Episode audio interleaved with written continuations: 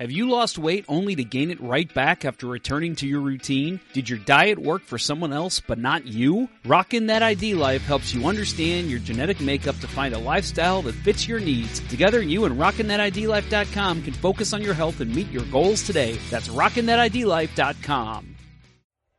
Center Ice Brewery is a proud sponsor of Let's Go Blues Radio. Visit centericebrewery.com today to schedule a no-contact curbside pickup or make a reservation in their awesome tap room. That's Center Ice Brewery located in Midtown St. Louis. Let's go Blues!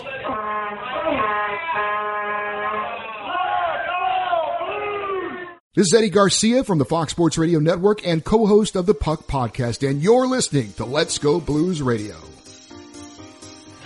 He's not going to play for us. There's just something about that last name is not going to make the NHL. It seems like a name that is not conducive to play in the NHL. I Um, mean, the most, the most shallow analysis ever. Talking about Tarasenko real quick. There's been talk about a giant chip on his shoulder. Yeah, I think that chip has gotten bigger now? Can his shoulder handle it though? If that's really the question. To finally see that happen was, uh, I mean, that was one of the fantastic moments of, of my life when, when that final buzzer went in Boston and when I get to get down to the ice and I was able to hoist the Stanley Cup uh, when I was standing on the ice. That was a, a very, very special moment. You know, he would say to me after we'd have a, a beer, he'd say, well, Joe, he said, you really embarrassed yourself tonight. that was Dan. And I said, uh, okay. We'll see what uh, what memories uh, Philipp Grubauer has from round four. Man, I want to punch that guy in the face. Hey Blues fans, I like to consider myself a friend of the show. This is TSN analyst and former Blues netminder Jamie McLennan, and here's Kurt, Bill, and Jeff on Let's Go Blues Radio.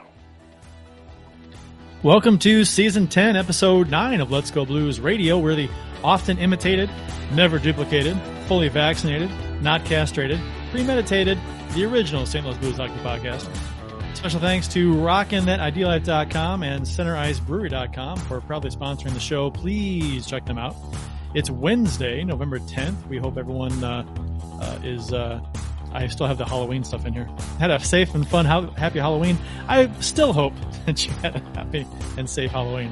Yeah, Uh, we, we're hope that it was so great that you're remembering it very well just two weeks later. Well, I'm sure people still have candy. I still have a ton upstairs. Um, we're broadcasting live on YouTube and Facebook. This is franchise episode number 327 all the time, I believe. Is it 327? 27, 326? Here's 326. 327. 327 all time. Uh, to interact with the show, we're on Twitter, Facebook, YouTube, and Instagram. Just do a search for us. You'll find us. Uh, I'm your host, Kurt Price, and uh, my co-host this evening is Jeff Ponder. Bill Day is on assignment, tending to some family matters. So, uh, yeah. Hello, Jeff. That's how that's how people wave, right? Yes, if you're on stage wearing a, you know, swimsuit or evening wear, right? hmm Well, maybe I am under my jersey. You don't know. That's the beauty. I don't. I, I do not really want to know either.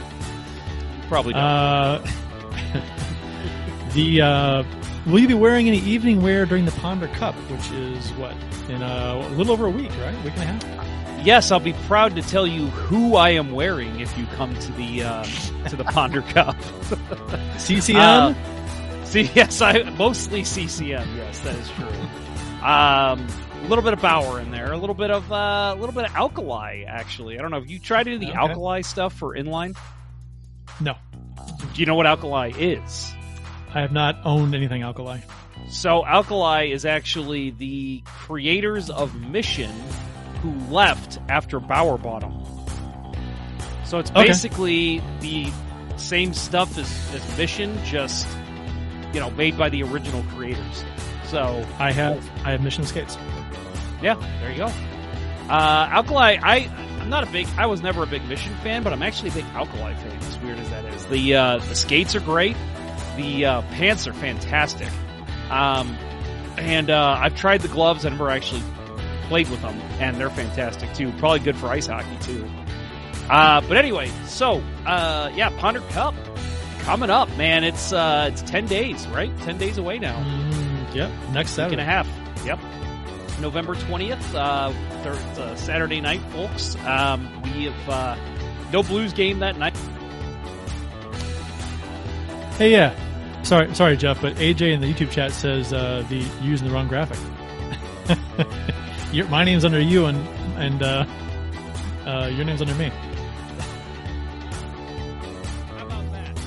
There you go. You didn't change. Okay, yeah. Yep. Thank you, AJ. Uh, yep. Sorry about that, AJ. Uh, wow, I, that would have been hilarious if See- we'd done the whole show that way. see, see, Jeff's running running the the back end this week, so this is what you get. Although Yeah. your your audio just cut out too. Did it? You're you're much quieter. Yeah. Oh, well, that's that's sad. Uh, hopefully that uh, I'm going to try and fix it here. Well, anyway, uh, so still good, good, okay. Uh, all right, so yeah, the uh, that's really funny. Uh, so yeah, the Ponder Cup. Uh, we are picking teams actually uh, Thursday uh, next week, so eight days away from tonight. Um, and uh, so we'll see if Kurt Price ends up on Team Ponder, but either way, we've got me, we've got Kurt Price, we've got Austin Lynch, listener of the show, who's mentioned a lot. We like to call him our producer, although he's really not. Um, and a lot of other listeners actually are, are participating as well. So, including Crappy Goalie, who helps me actually run the whole tournament. So, and it's all to benefit, in case you've not heard, uh, our friend Scott Kincaid, a guy that I've played hockey with. And if you've played any roller hockey at all in St. Louis, I guarantee you know this guy. Um, he's been around the game for as long as I can remember. Um, and yeah, he's uh, he's just a, a great dude, and and he recently was diagnosed with leukemia. Uh, so all the proceeds are to benefit him, which uh, we are. You know what's funny is, you know, because origin because usually we give the money to Leukemia Lymphoma Society and BeTheMatch.org, which Blues fans are all pretty familiar with. Um, because that's that's what almost saved my father's life. But when he was diagnosed, I started having people ask me before it was announced, "Hey, should we give some of that money to Kincaid and his family?" And you know, I'm not trying to like pump myself up here, but I'm like, it's not even a question.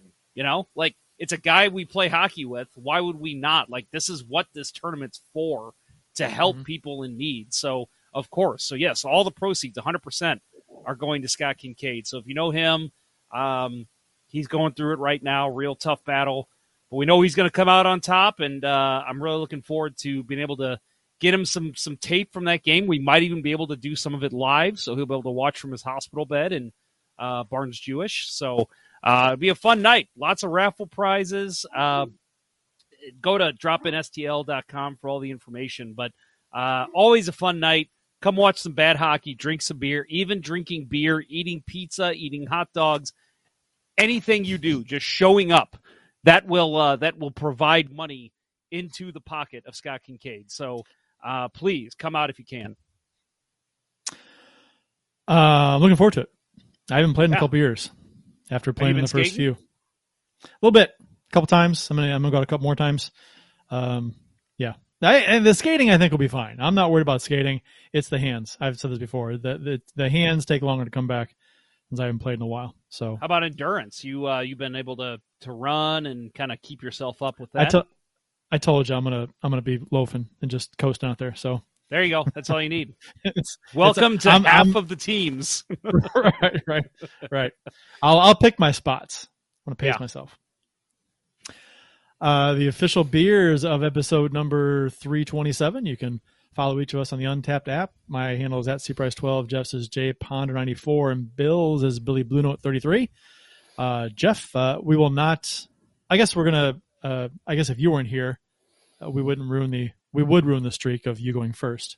So, but Bill's not here, so you're still going first. So we'll keep the streak intact. Perfect. Yes. Um, so, for, well, first of all, we got some. Uh, it looks like we got a new live listener over in the Facebook chat. Timothy Grant says "Parade Wave," which that is what that was. Okay. Uh, All right, yeah, yeah. Jeff, Jeff, very low, now good. So yes, I guess uh, there was some audio issues there, but Yes. glad we got those figured out. Uh, so hello, yes, uh, let me give you the the wave again. Hello, Mr. Grant, thanks for joining us. Uh, so tonight I am drinking uh, the Beauty Milkshake from our friends over at Center Ice Brewery. Um, I always say the Have you- Beauty is the best IPA in St. Louis. What? I was gonna say that's the first you've had on the show. The First, milkshake. uh, I, I think I had it on the show a couple weeks ago. Did you? Okay. All right. Yeah. Uh, the the milkshake's good. I like it, but honestly, I prefer the the original, uh, the beauty, which I did uh, actually confirm that um that is one of the ones that's going to be shipped across Missouri. So for those of you in Kansas City that were asking, I think it was last week. Um, yeah, it you will be able to buy the beauty out there uh, as soon as it starts getting distributed across the state. So that's exciting. Ken uh, Ken Morris in the YouTube chat says uh, he asked if it was inline or ice, and I said inline, and he said he's never played inline. He played ice hockey until he was 52. Haven't skated. He hasn't skated in 15 years. He misses it. So I, I'm not sure where you're located, Ken, but you should come on by uh, Queeny Park on Saturday Is and just. he the one in Saskatchewan? Oh, maybe he is. He might be.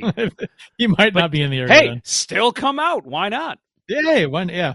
And if we do get a, tell you what, seriously, if I do get a, a live stream, I'll be able to post it on Twitter and Facebook. So I know you follow me, Ken. So if you really are interested in watching some bad hockey, uh, you might be able to. Beauty of technology, a shitty men's league tournament, and you might be able to watch it. It's in St. Louis from Canada. How about that? Uh, oh, and uh, my beer of the sh- big shoe is uh, the O'Fallon Naughty Pretzel beer. Uh, I, I, I don't know how ma- how popular this beer is or how many people like it, but I really, really like it. It's if you like soft pretzels, who doesn't, right? Uh, soft pretzels and beer go good together, and it has got a soft pretzel, uh, taste to it, like a like a like a. Uh, what's the word after the beer you add the uh the follow up the aftertaste the uh, Aftertaste? is it aftertaste the uh chase i don't know what yeah what's the Yeah, the, it's not the official term Eh, nah, I okay, call it okay. aftertaste. You act like aftertaste is only associated with IPAs. I associate I- aftertaste with everything. I, is- I, I, for some reason, I have a negative connotation with aftertaste.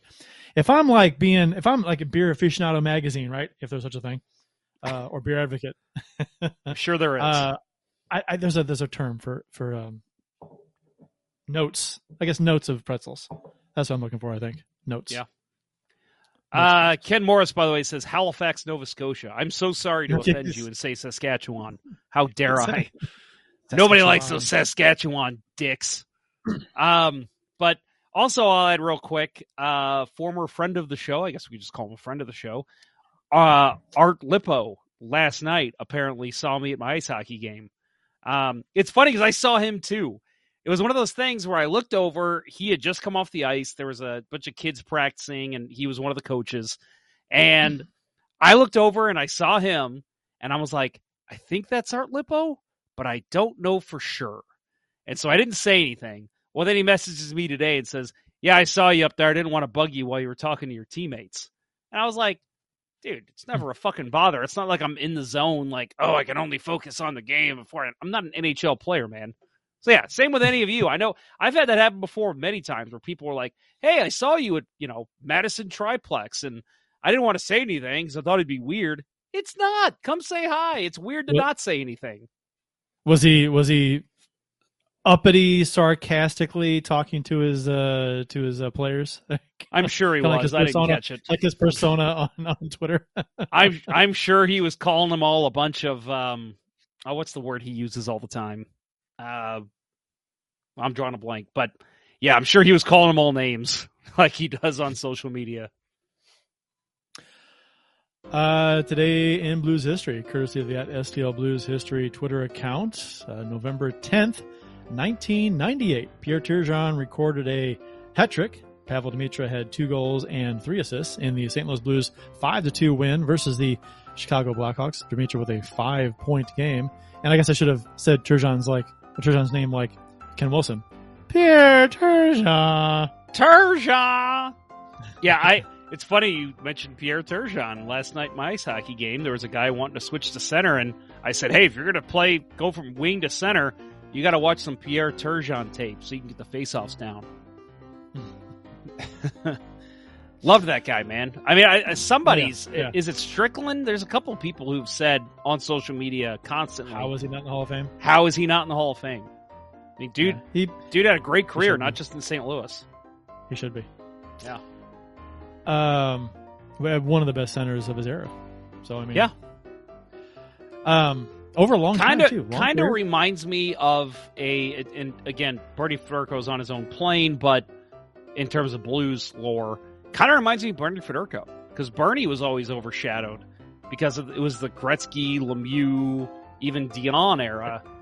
Yep. And same with Turgeon. He played in the the Lindros, Sakic, Forsberg era, and it was just you're not going to get the credibility when you're playing in St. Louis against guys like that. his numbers. Yeah. Thirteen hundred and twenty-seven points. Over he had five hundred fifteen goals. Twelve hundred ninety-four games. He's over a point per game player for his career, entire career. Um, He was awesome. I don't, I don't get it. I mean, he's a plus 139. Um, yeah, I, he, he's a fantastic.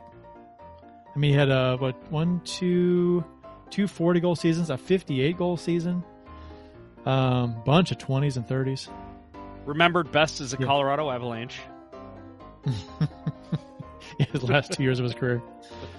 Uh, started in Buffalo, then in New York, where the was it Mark Hunter, the incident with uh, yeah, Mark Hunter. Mark Hunter. the Yep. playoffs. Pierre Turgeon scores an overtime goal, playoffs, and Mark Hunter checks him into the into the boards like four or five seconds after he scores, and uh, messes up his shoulder, and he's gone for the playoffs. And that was that was a mess. And and you're low again, Jeff. No audio. Uh, November 10th, 2009, David Perron recorded his first career hat trick in the St. Louis Blues 6 to 1 win over the Vancouver Canucks. Uh, November 10th, 2002, Steve Durbano, two time member of the St. Louis Blues, passed away from liver cancer. Today's date, 2002. Um, Steve Durbano is a guy that I think, uh, if he were alive today, would be a fantastic podcast uh, guest host, guest on a show. I've heard so much stuff about him being insane and cr- crazy on the ice. Just a, a like a goon's goon. Yeah, that could be fun. I'll I'll make a call to heaven. That's a bad joke. I'm sorry. It is, it is bad. Uh, November 10th, 1973, Wayne Stephenson recorded his uh, second career shutout in the St. Louis Blues 5-0 win versus the Montreal Canadiens, extending their club record at the time of five straight road games without a loss. Uh, Bob Kelly and Glen Sather scored the two goals uh, each, scored two goals each for the Blues. This was the first, uh, St. Louis Blues became the first expansion team to win 200 games in this game. And then uh, this is the first time Montreal had been shut out in 185 games, which is the second longest streak in NHL history. 185 games. That's crazy. That is over over two seasons worth of games, no shutouts. Yeah, that's like that what was- two and a half seasons. That's back two and a, a chunk, two and a handful. That's What, crazy. Sixty, uh, uh, yeah, a third, a fourth. Yeah, that was back in their heyday though. I mean, 70s. Sheesh. Yeah, yeah, yep. You just couldn't beat Montreal. No, Um, November 10th, 1989. Brian Benning was traded by the St. Louis Blues. This is a good story. Traded by the St. Louis Blues to the LA Kings. Less than an hour later, he was signing autographs at a St. Louis Walgreens bef- before anybody knew of the trade. So he, and, and there's an article clip here that, that STL Blues History shared, and part of this says, uh, Benning made no mention of the Los Angeles Kings during the autograph session and didn't let on that he was no longer a member of the St. Louis Blues. He didn't want to spoil a good time for the children and their parents who vied for his attention. I was like, that's cool. I mean, What a good dude. I mean, nowadays I can totally see where if someone's traded, the autograph session's canceled and the, you know, the, he's whisked away to his new city. Yep. But, uh, that, that was, that, I I instantly like Benning a little more now, just because uh, you know he was being a nice human. Well, same thing with uh, Jaro Halak. And in the social media age, he was. It was. I mean, it was well after he was traded to the Blues. He still did an autograph session in Montreal before the season.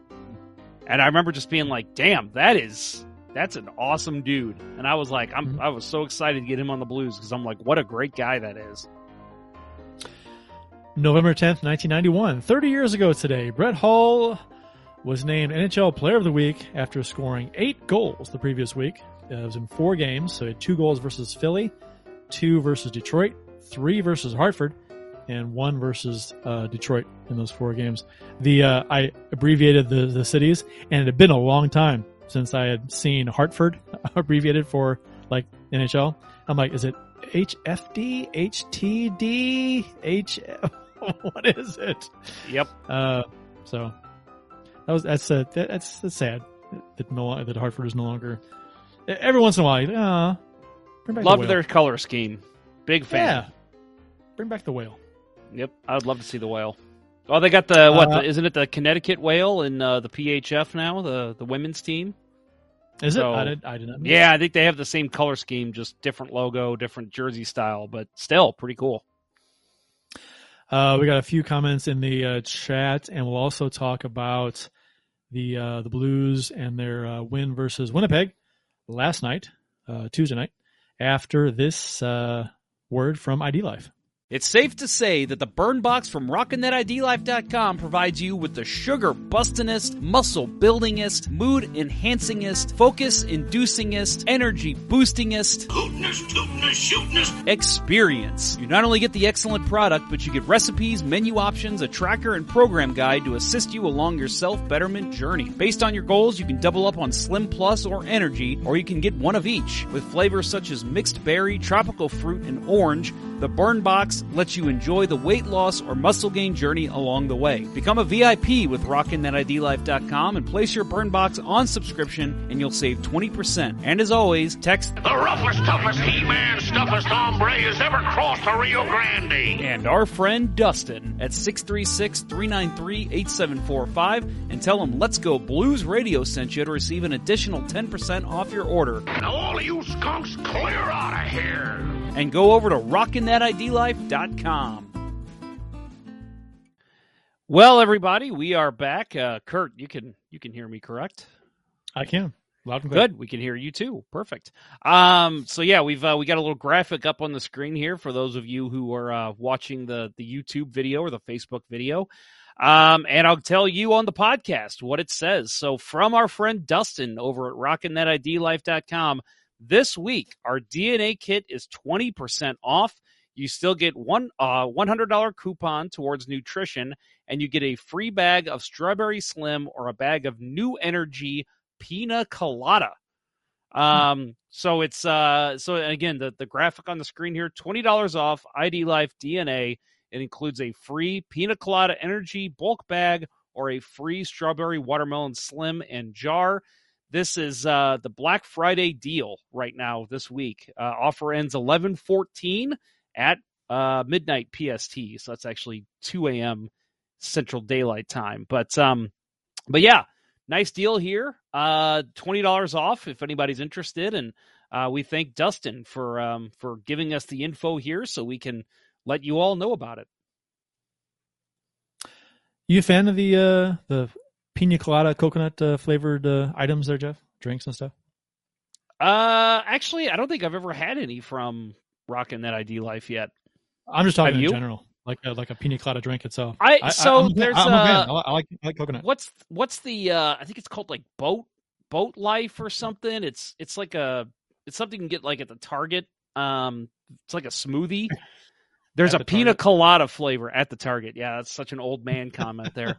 um yeah, it's it's like a it's called like Boathouse, I think. and They have a pina colada flavor and it's phenomenal.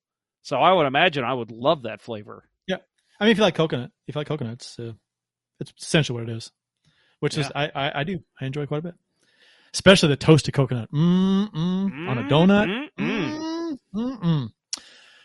Uh, some comments in YouTube chat uh, before we get into the uh, blues talk. Uh, Ken Morris uh, says uh, Steve Durbano was a wild man, had a few run-ins with the police, including a police woman.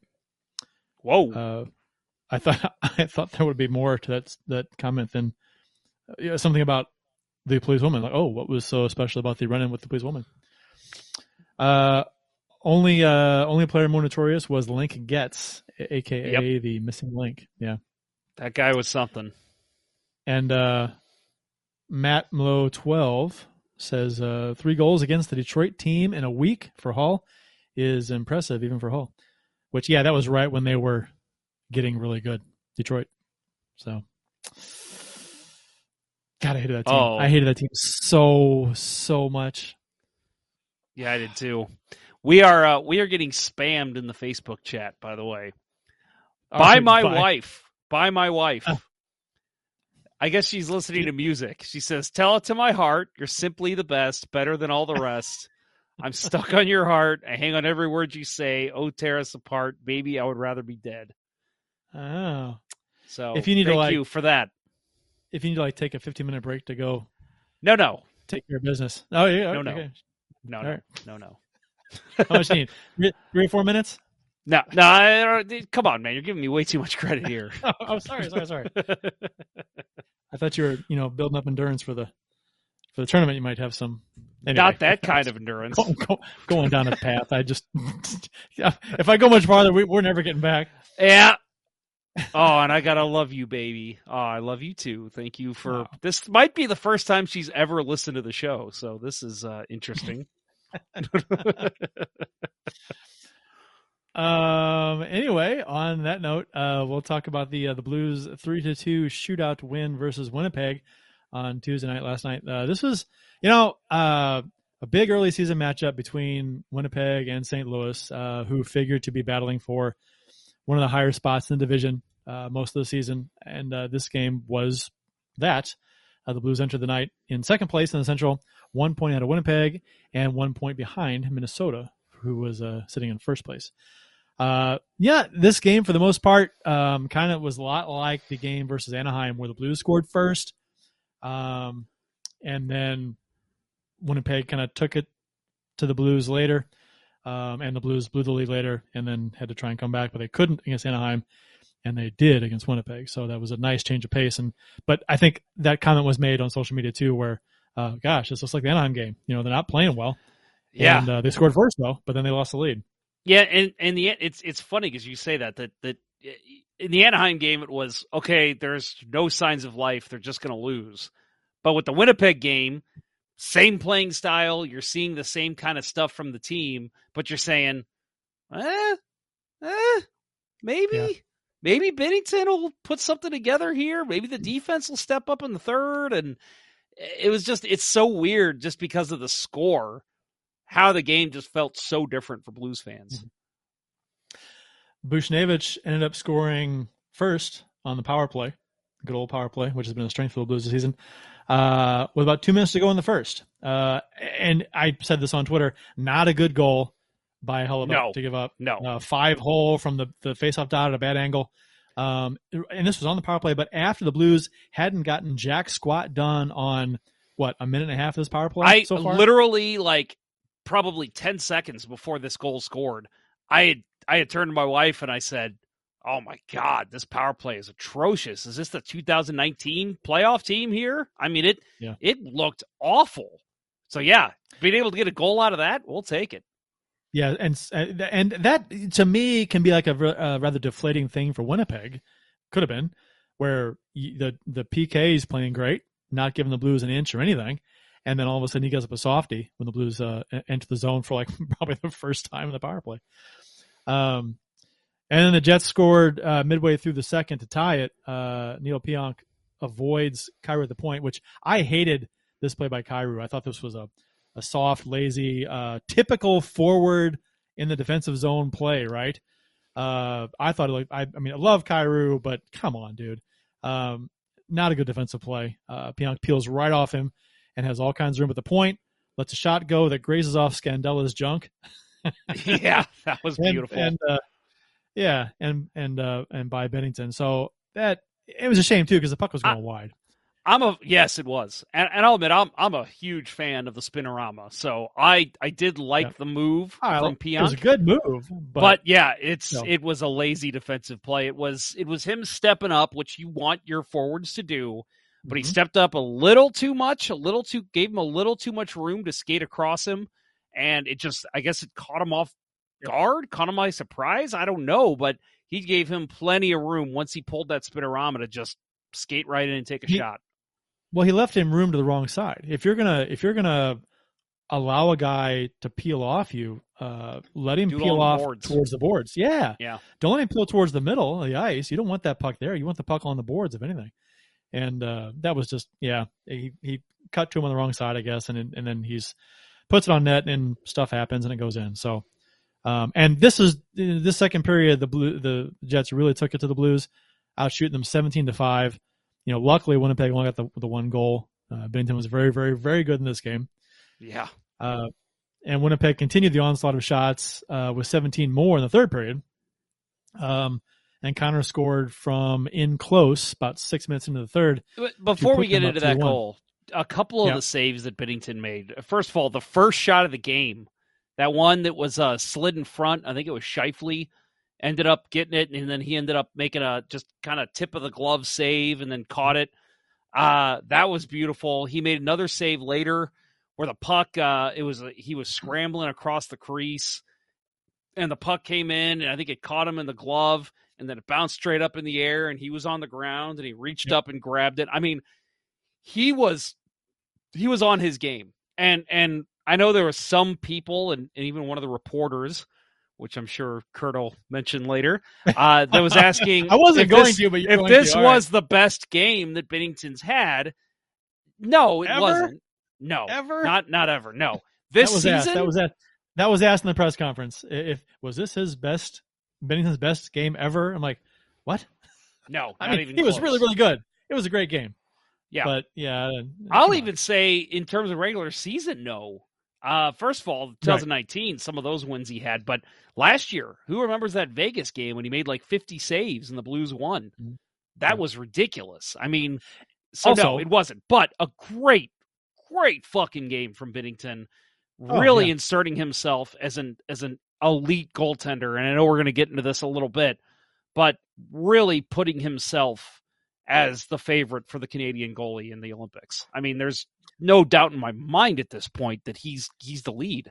I I think, and and uh, just to to kind of back up the the point that that to, to pump the brakes on the people that may have suggested that is this his best game ever, which makes no sense to me. But um, the the second goal that Winnipeg scored, I I mean, I, I- it was not even mentioned on the air, not that I heard about. I mean, he had a great game. He had a fantastic game, but I thought this goal he looked he looked awful on. I thought he he's he's he he's trying to wait. Uh, Connor waits him out and ends up getting Binnington to basically fall on his face and then shoot it over him.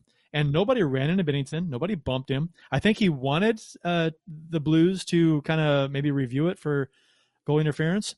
But I'm looking at the replay. I'm like, okay, if someone did touch him, it didn't cause you to fall down, whatever. But the, he's trying to outweight Connor, and he falls forward, and he just and Connor has the entire net to shoot at. I'm like, what are you doing? I and I thought at first when I saw it happen live, I'm thinking, okay, he got bumped and got knocked down, and the replay happens. I'm like, no, he just kind of was leaning forward and he waited, waited, waited, and up going and on his face. And I'm like, ah, God, that was that didn't look very good. So I mean, that's Uh, no, I I will that's- I will slightly argue that fact Okay. and say, and I and I would love to get Bill's take on this. Actually, that, let's have a debate. Go ahead. that that dickhead should be here to to be the the the arbiter. He's the goalie guy. He's the goalie Yeah. guy. Uh, no, I'll say, and, and I will say that, yeah, Binnington did not look the best on this goal. Sorry, I'm saying this as I'm trying to pour a beer. Um, but yeah, I my issue is that Connor had all the time in the world on that He play. He had so much time, and, I mean, it was one of those things where the minute it ended up on his stick, I said out loud, "I'm like, there's a goal," uh, because Connor, one first of all, is one of the best snipers in the league, and you see a play like this where a guy maybe just whips it at the net, and you know, yeah, Binnington will be in position hopefully and make a really nice save, but he waited him out because he knows that no one's going to touch me. I just have to hope that Binnington does fall on his face and make and and you know, and that way I've got the whole top of the net. At some point, you have to expect your defenseman to to skate over, knock him on his ass, poke the puck away from him, make it difficult for him. And I feel like there was no Blues defenseman making that a difficult play for Connor, and it just left Binnington out to high high and dry, and there's nothing he could have done on that play. Well, Rosen Rosen was was there, and instead of attacking Connor, he's standing upright at the top of the crease, with his arm out and his leg out, Yeah. block a shot that is not coming right away, and he Yeah. looks bad. He Yeah. looks bad on that play. Um, and I know I'm, I'm pretty sure I know what Binnington was thinking. He's thinking, okay, Connor's going to grab this and try and whip it to the net. I'll kind of I'll kind of slide out a little bit and kind of uh, uh, play big, and then kind of lunge forward. And I think he was doing that, and Connor just held it. And Binnington was like, "Oh shoot!" and leaned forward, and then he was he fell on his face. But So I think and nine that's- nine out of ten times that's the right play for a goalie because your defenseman should be getting over to make the play. I, I, nine out of ten. I'm going to say it's never a good play to be on your face. Well. I agree with that, but I'm saying the the making himself big and coming down Well- and taking away the angle and, Right, and he didn't do hoping either he's going to shoot it into my face or my belly or my defenseman's going to come over and make a good play. And neither of those things happened. right, but he I mean he didn't make himself big. He made himself very small in the end. Well, at the end, yes, but I think he Yeah. thought he was going to shoot it before they. I, I think Binnington sure. thought there's no way he's going to have this much time, and he did. Yeah, I mean, but I He mean that's shouldn't that's the thing. No, no, he shouldn't have. He should. I mean, but I mean, he was in a soft area, and Rose and and this this goal is Rosen looks bad too on the replay. If you if you watch Yes. it, I mean, he looks he looks bad. He's just standing there, like like he was just standing there against Anaheim, wasn't it? Yeah, it was Anaheim where he just Yeah. he didn't he just watched the shot go by him and he, he allowed the deflection, an easy deflection for an NHLer, uh, to go by Binnington. So that was that was bad. I that was a terrible. Rosen's not. I mean, it's a shame that Rosen's up here when he really shouldn't be because of cap Uh, issues. Yeah, I agree. I, and I, but I do think Rosen's been okay. I, he hasn't been noticeably bad like Chris Butler was at the end of his career. But uh, I say noticeably bad, but he was noticeably bad on this goal. Friend of the show, But- Chris Butler. Is he's not a friend of the show? Is he? He's not. I he was. Okay, never mind. We never Enemy had of the Chris show. Butler on. Enemy of the- yeah, anyone right. who's never been on the show is an enemy of the show. Right. If you don't want to be an enemy, come on. The Come show. on the show. Yeah, right. Um, no, I, I, no, we've never had Chris Butler on. Um, Okay, but no, right. I, I, We've had so uh, many, so many names. Let's just so many, so many. Hey, Kurt, give give yourself one of these right here. I, well, you got mo- you got like ninety nine percent of it. Okay, yeah, but yeah, but they come on because your insight is so good, not mine. Well, obviously, but I'm saying Yeah. that you got the contacts. So I mean, I, I've gotten Well. a few, but that's you know, I That's get- I the get reason I'm ones. here. Is because I talk get- to the right people. I got I got the pretty ones. I got Angela on. I got uh, um, Erica uh, uh, Erica on. Yeah, yeah. Yeah. So th- those those are, those are the two that I. and uh, uh, the the artist. Um, he's Oh yeah, too. uh, Walton. Yeah, uh, uh, Stephen Walden. Walden. Steve Yep. Walden. Yeah, Yep. Yeah. He's a pretty guy. Uh, but no, He's very I pretty. uh, he is Yeah. very pretty. yes.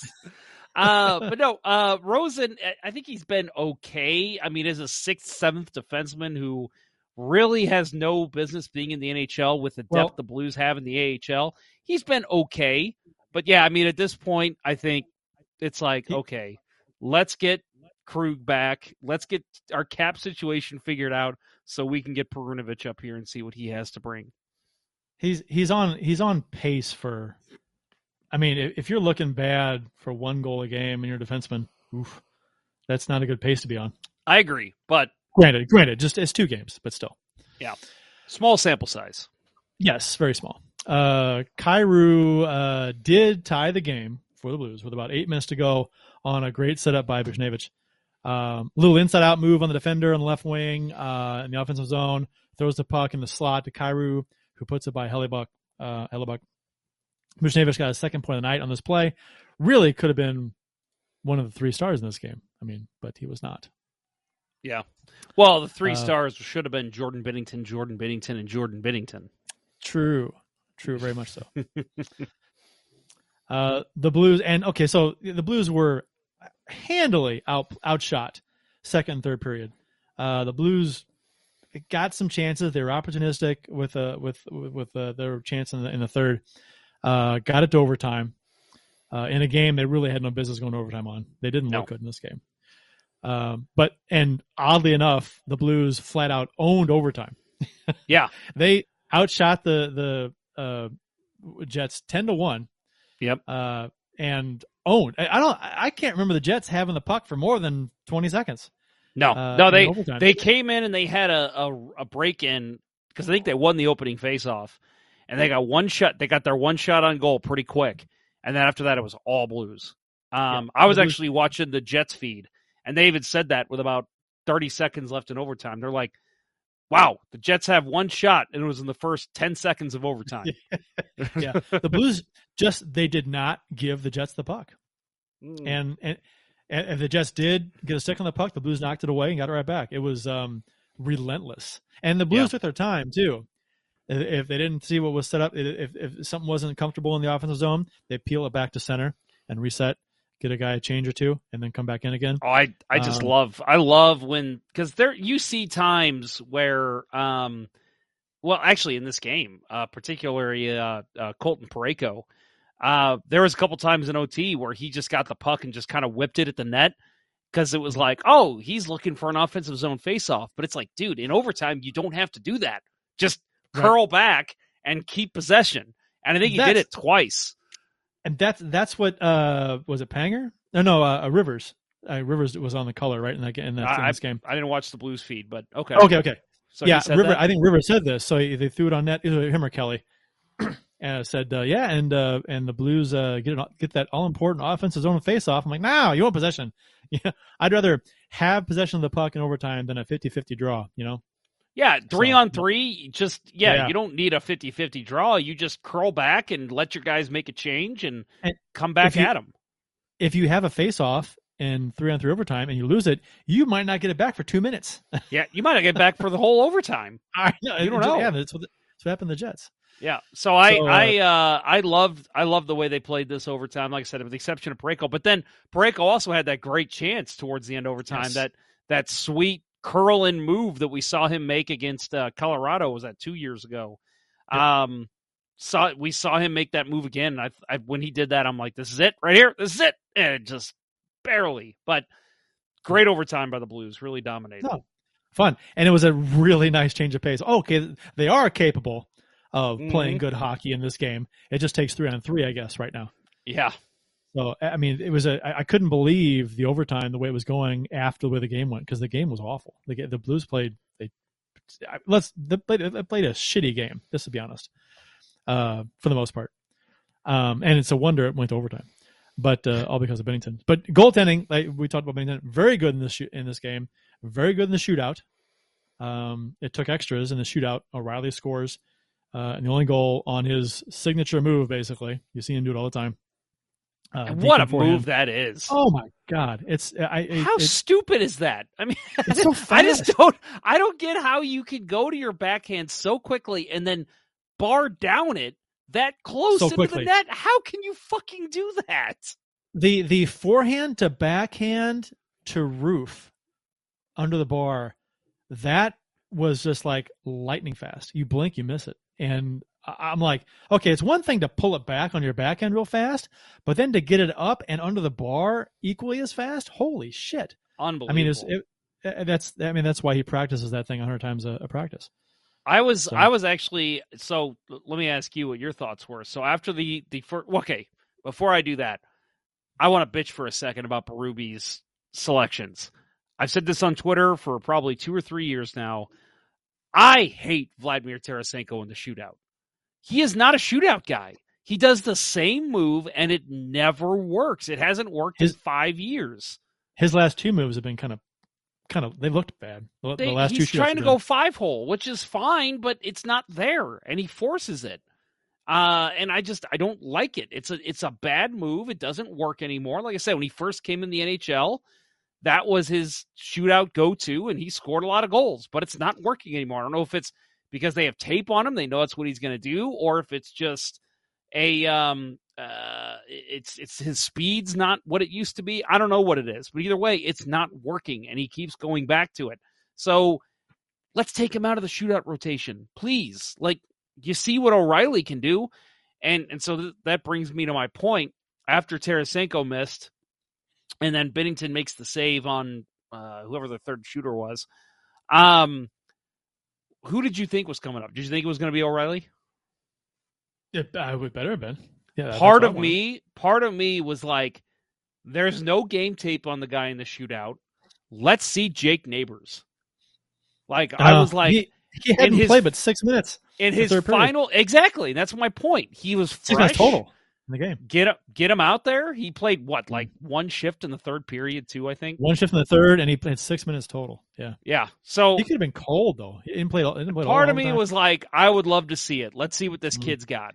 But I'd I, be, I, I'd when- be leery uh, sending a guy out there who hadn't played much at all. I agree, but it's to a certain extent. But I was like, it would be really cool to to have this great story of Jake Neighbors scores this big goal, and then they got to make this decision of okay, I, we I might think- need to send him down. Armstrong might have been pissed.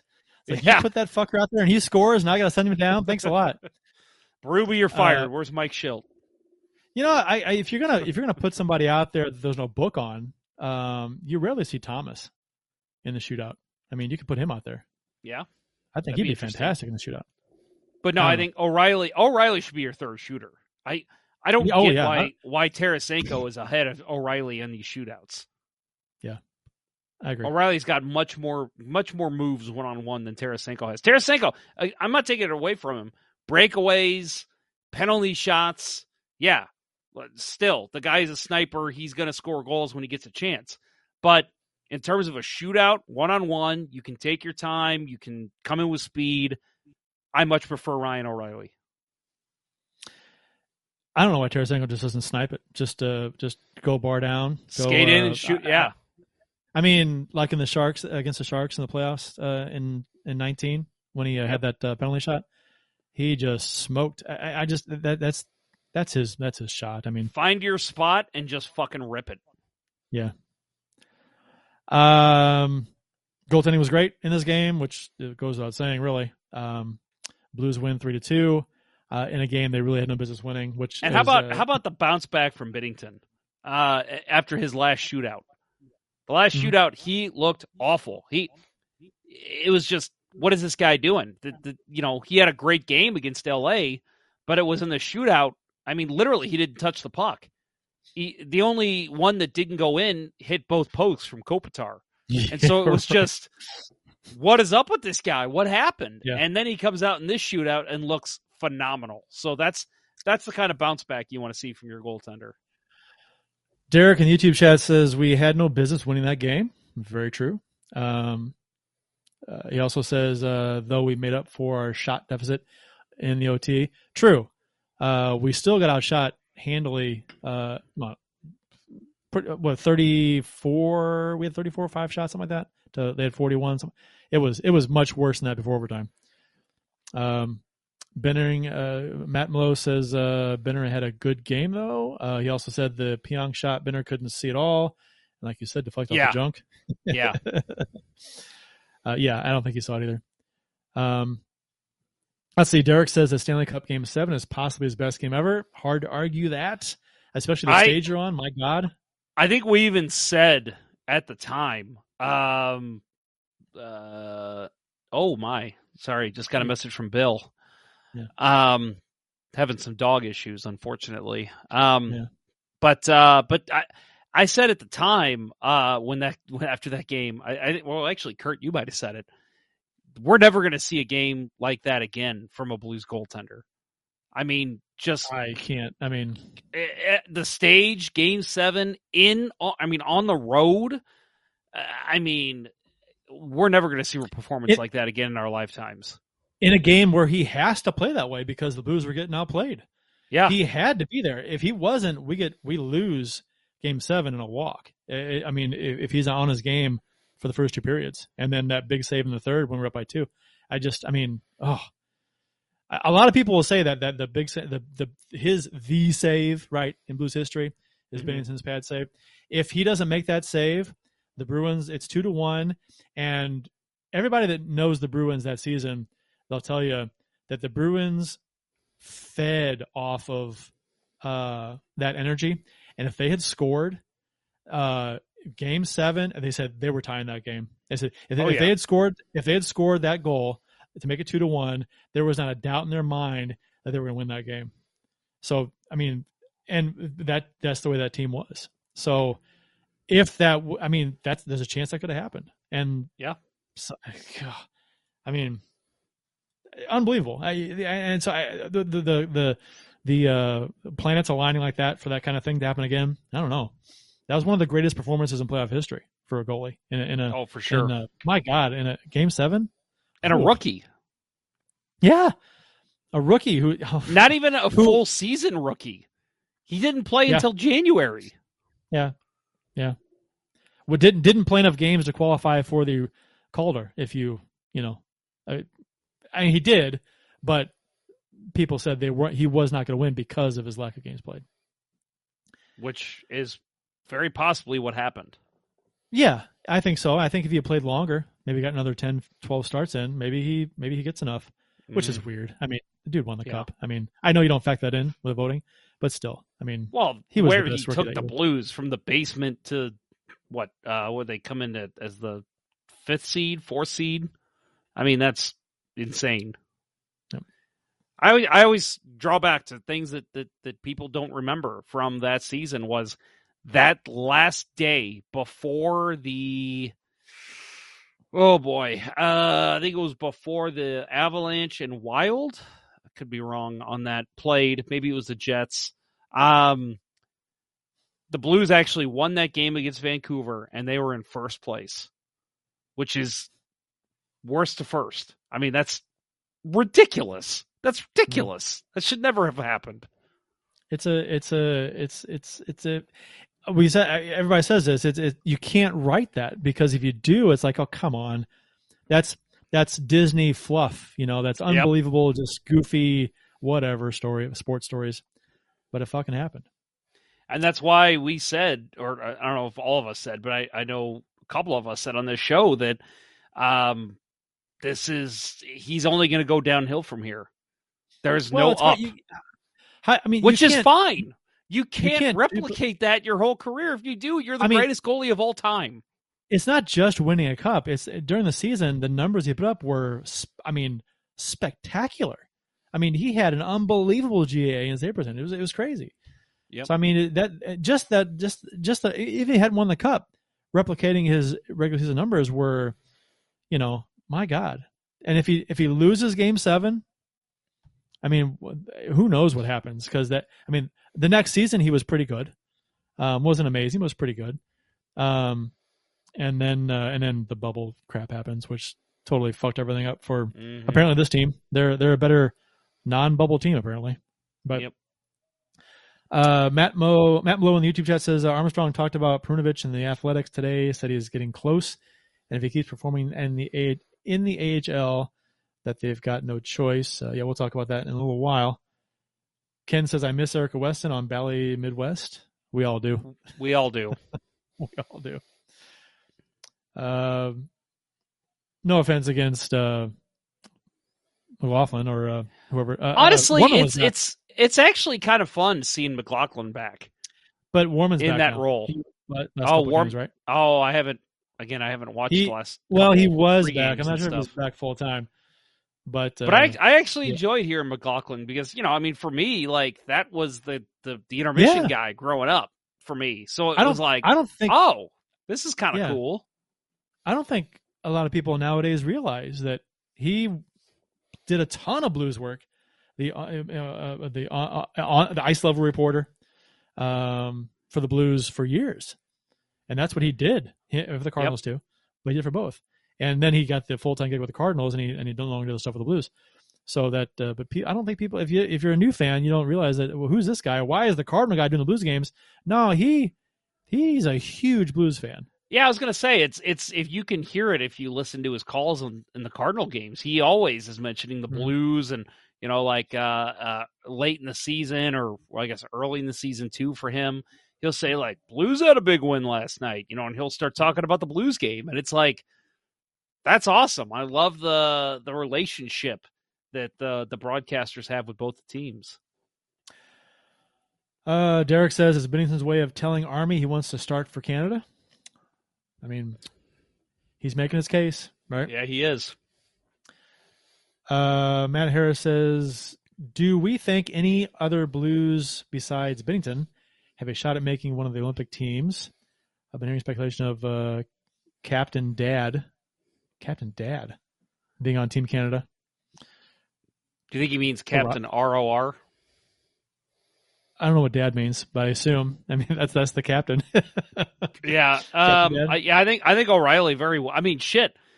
Put O'Reilly as your fourth line center on that Canadian team. Holy Mhm. shit, that's Yeah. that's what I would do. Um, I mean, he's a great he's a great uh, defensive center too. So face offs. yeah, I that's mean, what I'm shoot. saying. You you got your Yeah. defensive center right there. Every every defensive zone face off, every penalty kill.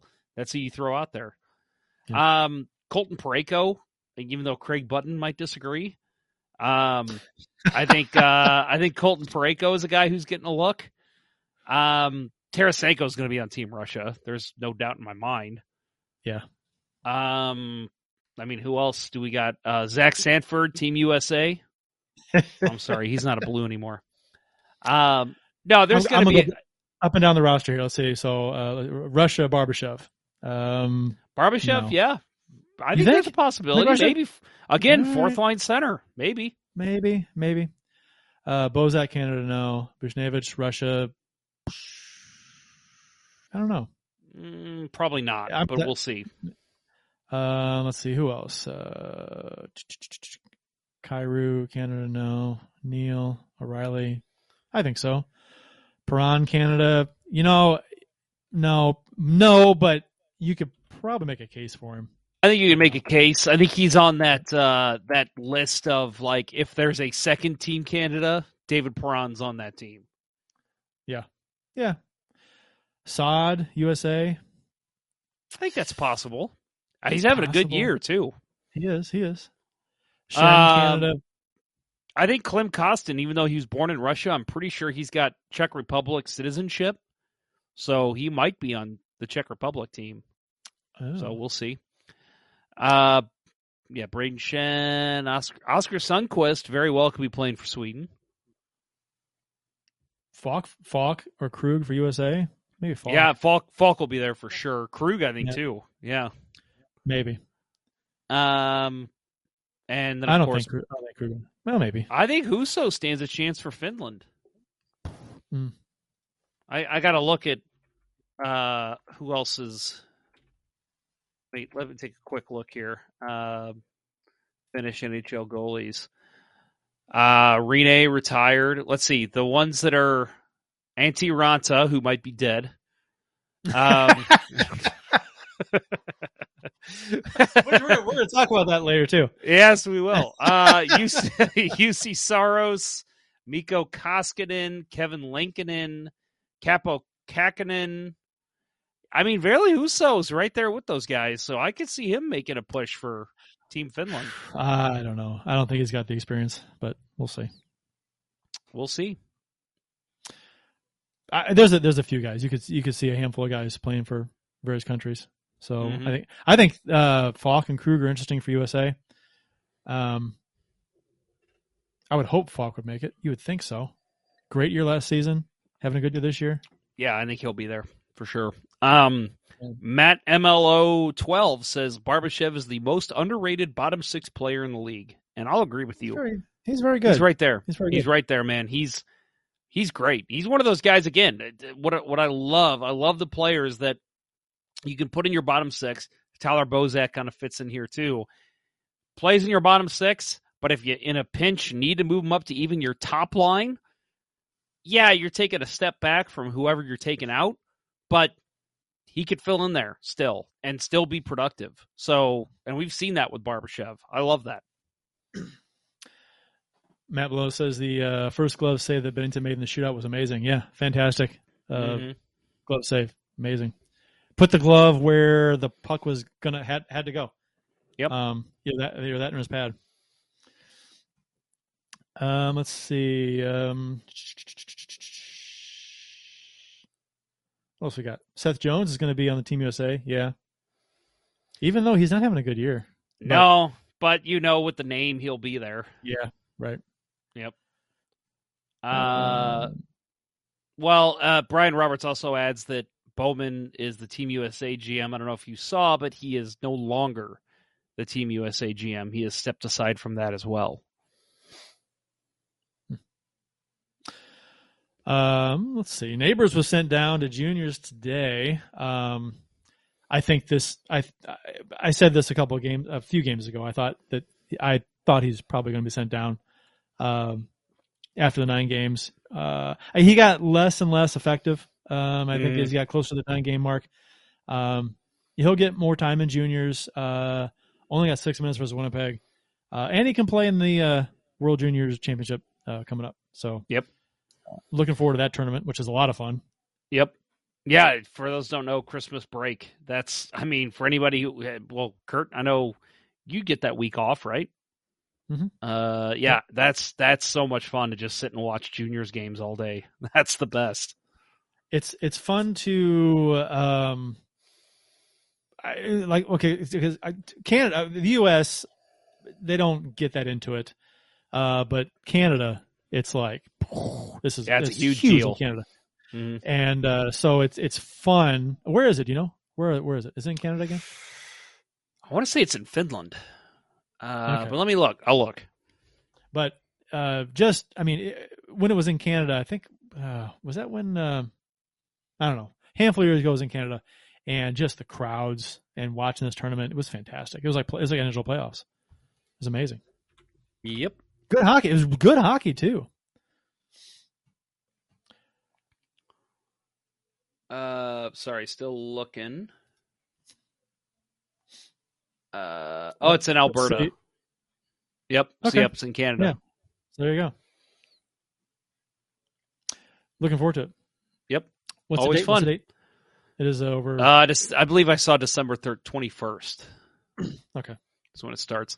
Um, yeah, and with Jake Neighbors, I'll say, um, I, I think I said early on, probably in our season preview show, he's going to have to really, really step up and impress just because of this roster. Nothing against him, nothing against uh, his, you know, junior career. Just the way this roster is made up in a win now mentality, he is going to have to just scorched earth rule the NHL to stay with this team. And I'll admit, four games in, five games in, I was kind of like, he's kind of making that case. We'll see. The Blues might have a tough decision here, but like you said, I think over time, um, you know, and for those of you saying that he fell out, of, I saw some people saying he fell out of favor with Berube. That is could not be further from the truth. Berube has been just singing his praises all season long. It's just a matter of again, you got Sundqvist coming back here soon. We'll talk about what Armstrong said today. Um, but you know, I he's going to be coming back. You've got guys coming off the COVID nineteen protocol list. Just with the way this roster is made up, there's just unfortunately not room for a guy of his caliber yet. I think next season you might see Armstrong make moves just to make room for a guy like Neighbors to come in. But right now it's just Well- not in the cards. Let him go to the uh, juniors, dominate there, get top line playing minutes, and come back next season refreshed and, and even better than he was this year. Well, Sundqvist is coming back too, and you got to make room for him. Um, next season, you know, Bozak might not be here. You know, it depends on how he plays. They might not bring him back for another year contract. I don't know. So there's a slot there, um, and who knows? You know what what moves are made and and, and who plays how. And uh, I looking too far in the future, a lot of things can happen between now and then. So uh, he's just got to play well and and uh, wait for his chance to get back. Blues are eight, two, and one, but uh, how good have they been? I mean, we okay. The last six games have been a stark contrast to their first five games. The first five games, this is one of the best teams I've ever seen. Uh, Yeah. as far as puck movement, uh, puck possession, uh, it- it- Overall goals, confidence, possession, penalty kill, power play, everything. Goaltending was good. Um, I, they were just so good, and they moved the puck with such confidence and such quickness. Um, was amazing. Uh, but I think since that uh, that fifth game and that, that second time we played Colorado was the was the the difference, the changing point. Um, they've taken a step back. Um, now they've had injuries and they've had COVID issues with players, uh, a steady stream of players going to COVID, but with that said, you know, they've, they've, as a team, they've not been as good, noticeably not as good, and at times bad. Mm. Uh, so if we roll it back, last night's win versus Winnipeg, not a good effort. Got stellar goaltending from Binnington, got the win. Last uh, the the sun, last Sunday's uh, four to one loss versus Anaheim, not a good effort. Fell apart late in that game. Uh, the Thursday's five to three win versus San Jose, good decent effort. Good game by Hofer, uh, getting his first NHL win, and his first NHL start, got that win. Wednesday's three two loss in in, in LA. Uh, Overtime loss. Cru- yeah, Cruz. It Or took nine seconds loss. Yeah. a goal with nine seconds to go by Crew to force overtime. Otherwise, we lose that game. Uh, the one nothing win versus Chicago. th- They played really good the first period. Didn't play good after that. Held on to win against a bad Chicago team. Um, and then the four to three loss against Chica- uh, Colorado, where they were outshot forty two to eighteen and just manhandled. Uh, and Yeah. the score was Binnington kept that that game close. So, um, I, and and so looking at the last six games, um, compared to the first five games, we've got some stats. Um, and I shared these with you earlier, Jeff, to kind of get a comparison. And when I looked at myself, because the eye test, you look at the team, you're like, this team does not look at all like they did the first five games. Well, and and we talked about how this team after five games, it was just because I think we had a show after the the fifth win, Mhm. and we were like, this team's rolling. There's no way they're going to be able to keep this up. But holy shit, they are scoring goals. They're stopping goals. Their shots have been great. Uh, second periods have been ridiculous. Um, you know, it, compared to blue seasons of the past, the last couple of years, second periods were always the problem. So it was like, It's so weird how that works. wow, what is happening? You know, and and so it was such a big deal, but you knew there was going to be a steady drop off, right? At some point, There had to be. there was going to be okay. They're not going to score five goals a game. They're not going to to uh you know win all these faceoffs. They're not going to be so great in the second period all season. But it was it wasn't a steady drop off. I mean, listen, they're three two and one in the last six. That's fantastic, but For how they played, definitely a huge change. Huge change. Yeah, goals for uh, the first five games of the season. This is the drop off. First five games of the season, they were first in the league in goals scored per game fi- at five. Goals against, they were sixth, 2.2, really good. Um, shots per game, they were third, 34.8, really good. Shots against per game, they were 30th, 34. That's not very good, but still they were No. winning and getting good, good goaltending. And Power play? was phenomenal. Right. Power play was fantastic, 37.5%, second in the league. Penalty kill, amazing, 93.8%, first in the league. Face offs, really good, fifth overall, 53.2%. Second period scoring, you mentioned, number one in the league. Third period scoring, third in the league. And giveaways, they were uh, fifth uh, best. Last six games, goals for dropped from first to 26th, from five to 2.33. So that's that's a that's if you want to like zero in on one thing, it's it's goal production. Which, but that's that's a a, a result of a lot of other things too. Goals Mhm. against per game, uh, tenth, not a whole lot different. Two point five compared to two point two. Uh, shots for per game has dropped to twentieth. They were third. Uh, saves per game, uh, a shot. I'm sorry, shots against per game, twenty third, which is a little better than was It's actually five. better. Yeah. Yeah. Uh, power play dropped off uh, some, S- still good, eighth, 27.3%, but it was uh, second. And then penalty kills dropped off more, 85% compared to 93, and that's 13th now. So in faceoffs, 20th, they were fifth. Second period scoring is now 24th over the last six games, which is a huge drop off. First 24th. Third period scoring dropped from third to 13th, and giveaways dropped from fifth to 22nd. They've had twice the number of giveaways uh, they did over the first five games over the last uh, six. Granted, one more game played, but still, I think it's like 26 giveaways in the first five games, 52 in the last six. So losing faceoffs, giving the puck away, fewer scoring chances, fewer goals. Um, you're you're you're not Well, playing and- as well, and you're and and let's let's compare the stats to the play we've seen, right? Like that's you know, so Yeah, for right. me, the puck possession hasn't been there. Uh the Not neutral zone breakouts have not been there. Um they are getting hemmed in their zone a lot more. I'd like to see zone time uh comparatively, uh which which I I should have looked up before the show, but I didn't. So man, if Bill was here, Bill would yell at me because I know he would. Um but no, I uh I, I just think overall the numbers don't lie here. Um, and again, they're playing good enough to win with the goaltending they're getting, and uh, even the defense to a certain extent has played well enough to get the Blues some wins. But um, the, the the game that really bothered me was Anaheim, just because that's not a good team, and they've got a couple guys out with injury, and I think they've got some COVID issues too. I could be wrong on that, but um, that was a game the Blues just looked completely lost and outplayed. And now Winnipeg is a hell of a team. So if the Blues lose that game, you know, three to two, four to two, whatever, yeah, I don't like it. But I'm like, okay, well, Winnipeg's great. Blues have some injury issues, some COVID issues, sure. Uh, but the Anaheim game, that was an atrocious loss, and that kind of speaks to what we're saying here. There was just no great puck possession time in the offensive zone.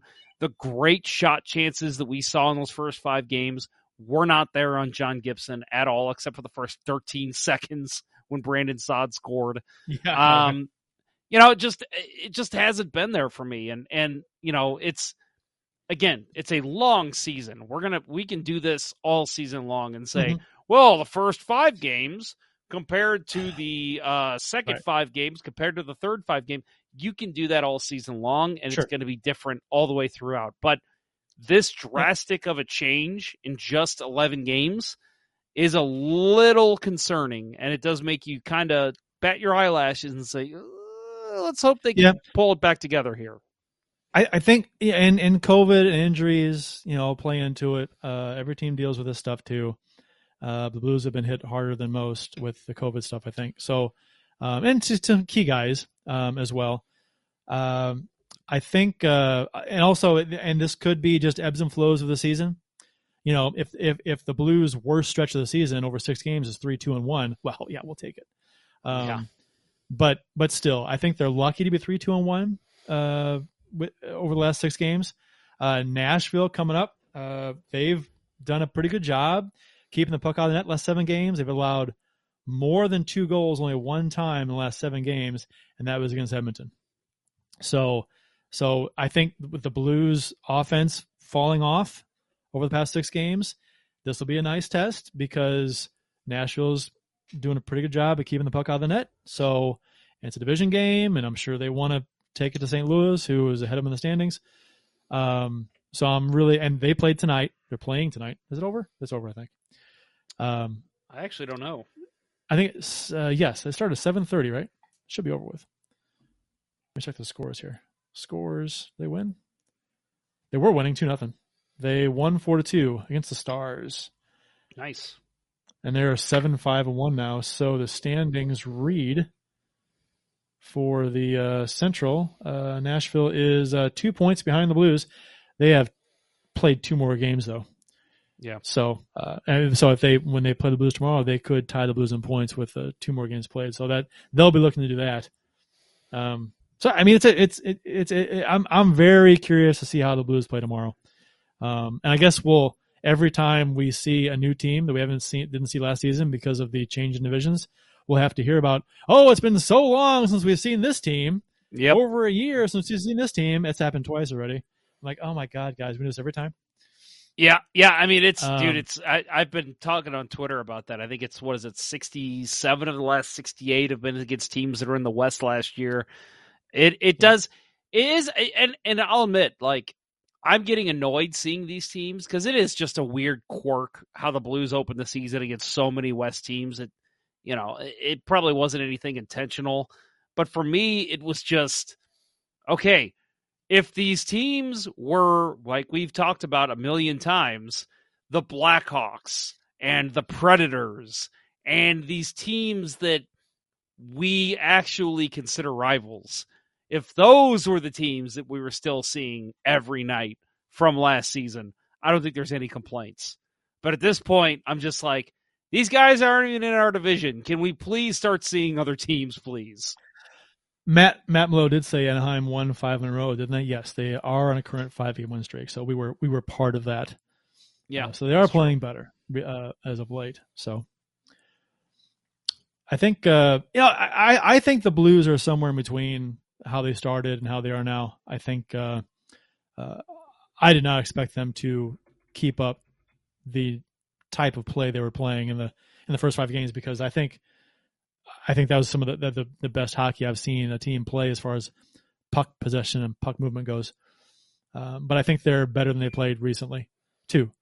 So Agree. you know, it's it could be ebbs, hopefully it's ebbs and flows of the season, and they kind of ramp back up here. Uh, I think, and I think the goaltending has been really good, and being three, two, and one, and getting points, and, and you know, it's a it's a good record for not playing for well over six games. But uh, good goaltending always, always hides deficiencies in a team.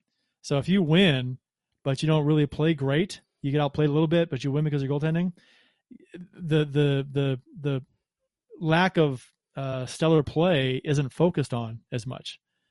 Um, you don't get the you don't get the questions from the press you would if you had lost the game, um, and people on online aren't talking about it as much.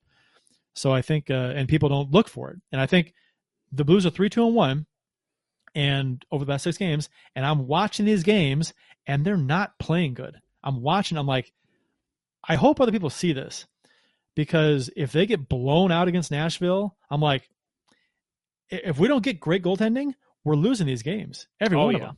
Oh yeah. So I, I I'm just I'm waiting for us to get wiped by by a team we shouldn't uh, get wiped by, and to see what happens, or if our goaltending kind of goes in a lull, what happens then? Holy shit! Yeah, Um, I'm, I'm looking at uh, at the last six games here, and I say I think Saturday they could still have pulled that game out just because Chicago was just they're just a, an atrocious hockey team. I think they still could have won that one, but yeah, looking at the Colorado game, which they lost, they definitely would have lost if the goaltending wasn't there. Uh, the Kings, they would have not gotten a point in that game.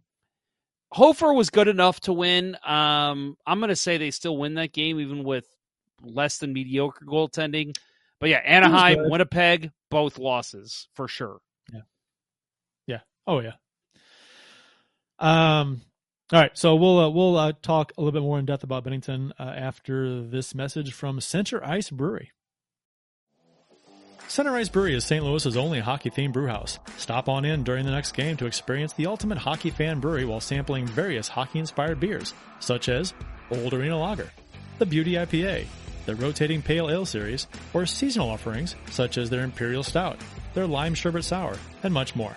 While you're there enjoying any number of their fantastic beverages, you can admire the bar top and tables made of authentic arena wood and the actual penalty box door from the old barn. Located at 3126 Olive Street in Midtown St. Louis, it's one of the best places to watch a Blues game, or any game. Visit CenterIceBrewery.com today to schedule a no-contact curbside pickup or make a reservation in the tap room. Center Ice Brewery. Let's go Blues. Please drink responsibly.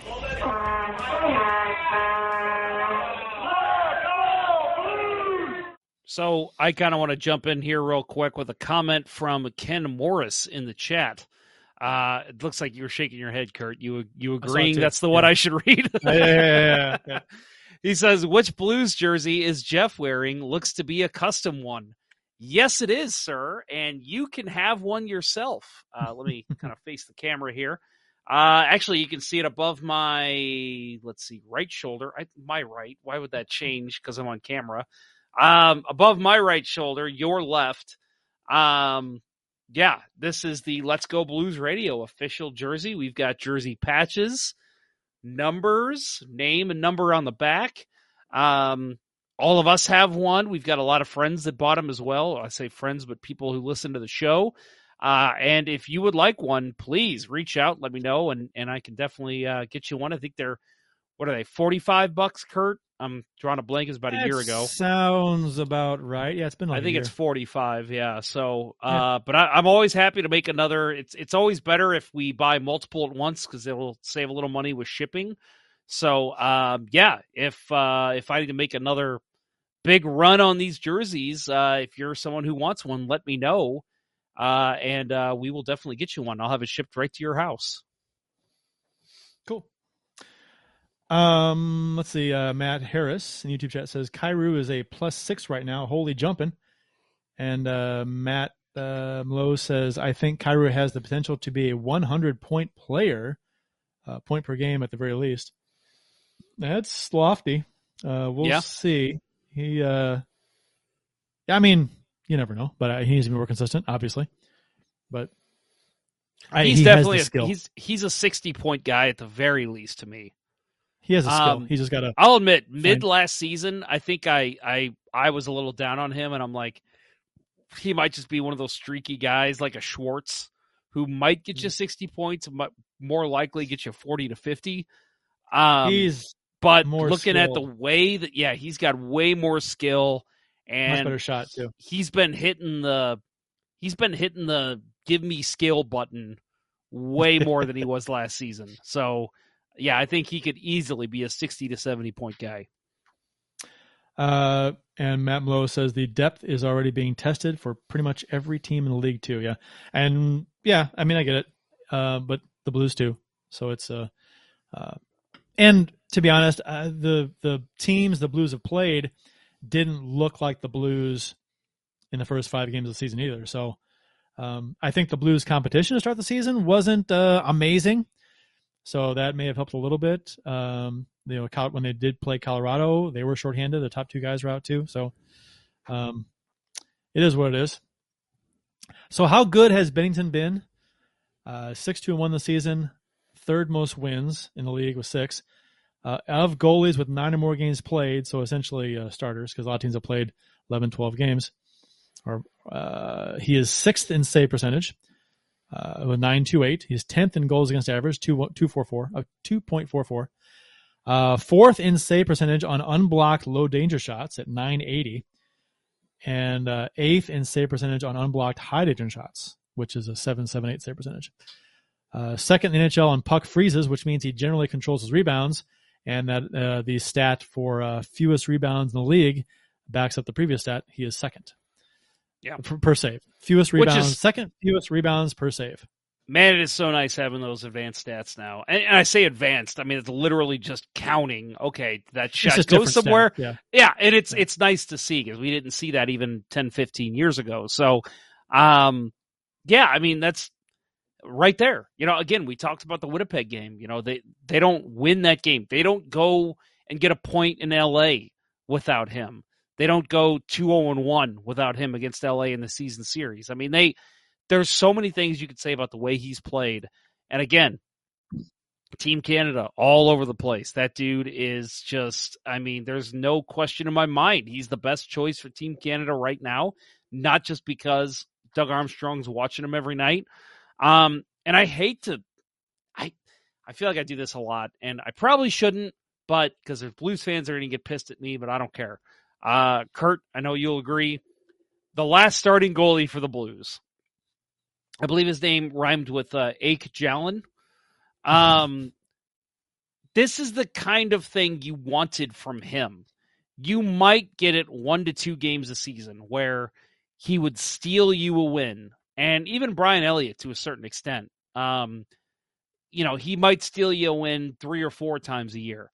Jordan Binnington, when he is on his game, he's stealing wins more often than any other starting goalie the Blues have had in a long time.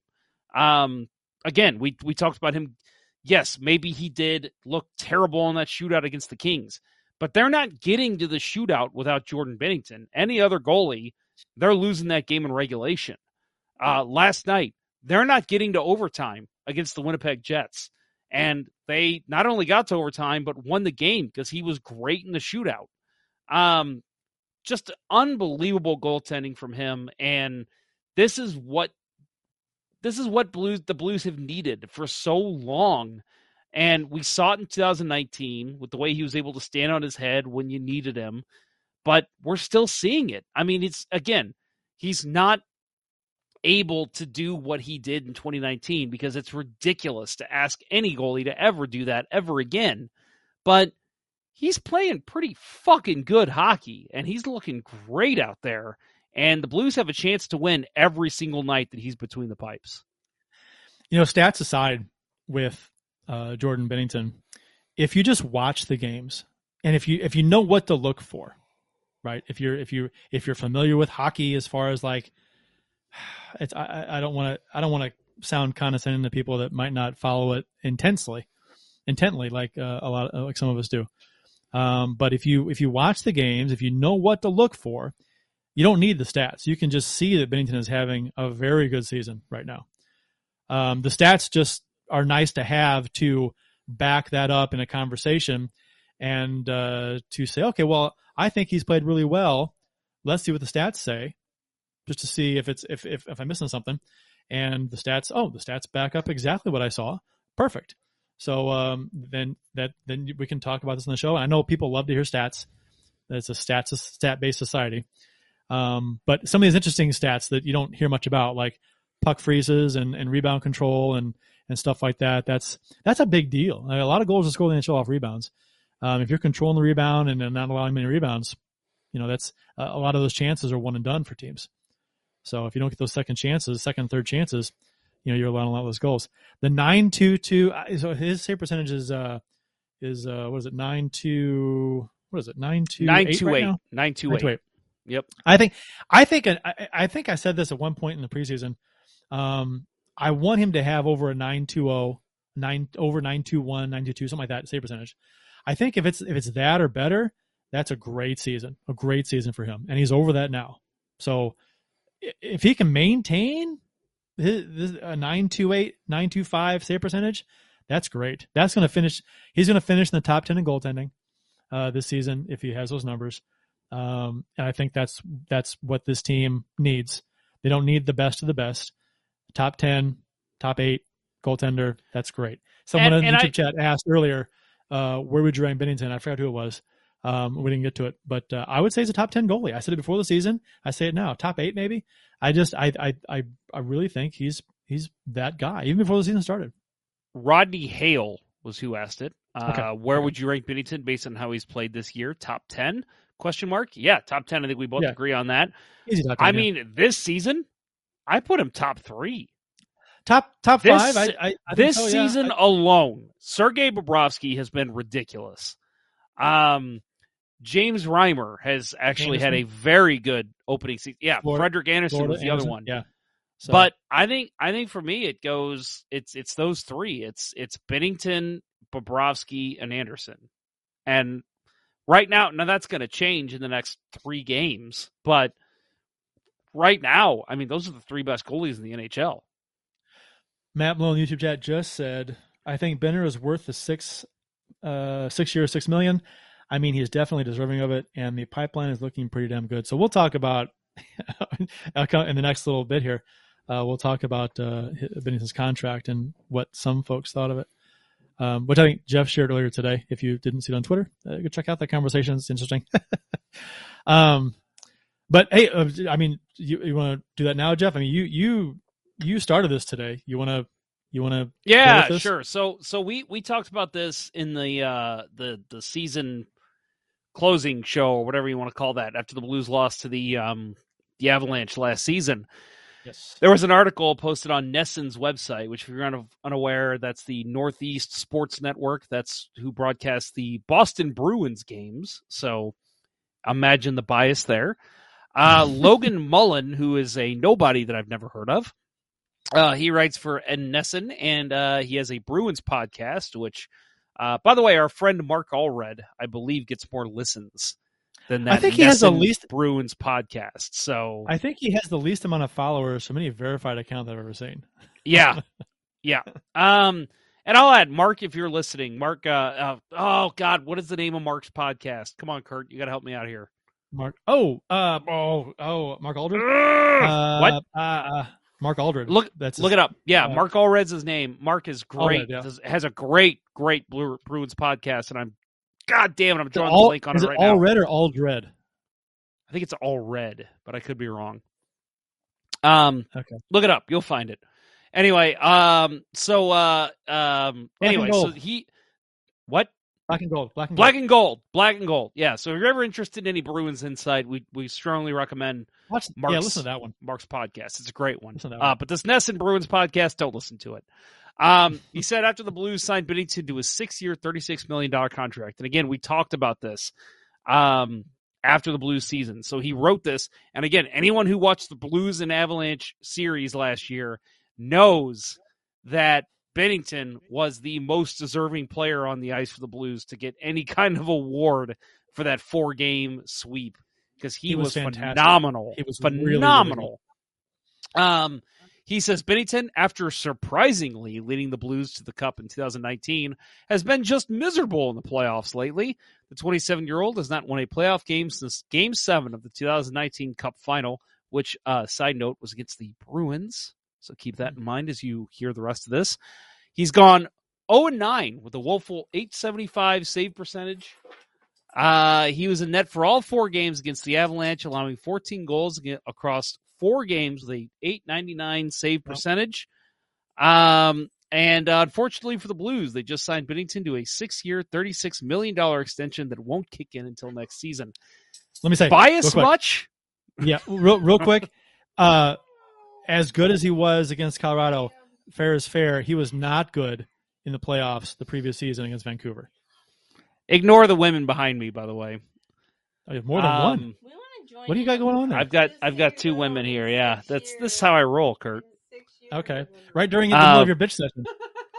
Yeah, yeah, they're they're hearing me bitch about Binnington right now, which uh, one of them will definitely agree with me. But um, no, it's it's complete crap. It's it's that you know this guy they lost to the the Blues in 2019, so he's going to write some smear piece against uh, Jordan Binnington, who was the star of Game Seven, as we talked about earlier, and the fact that they sit here and they think that God, these women, man.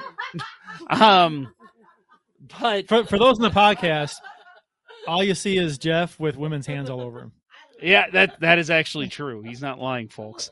Um, but no. Anyway, um, Yes. This is yes, this is live. live. I'm live right now, and you're interrupting me. A real person. Yes, you can see right there.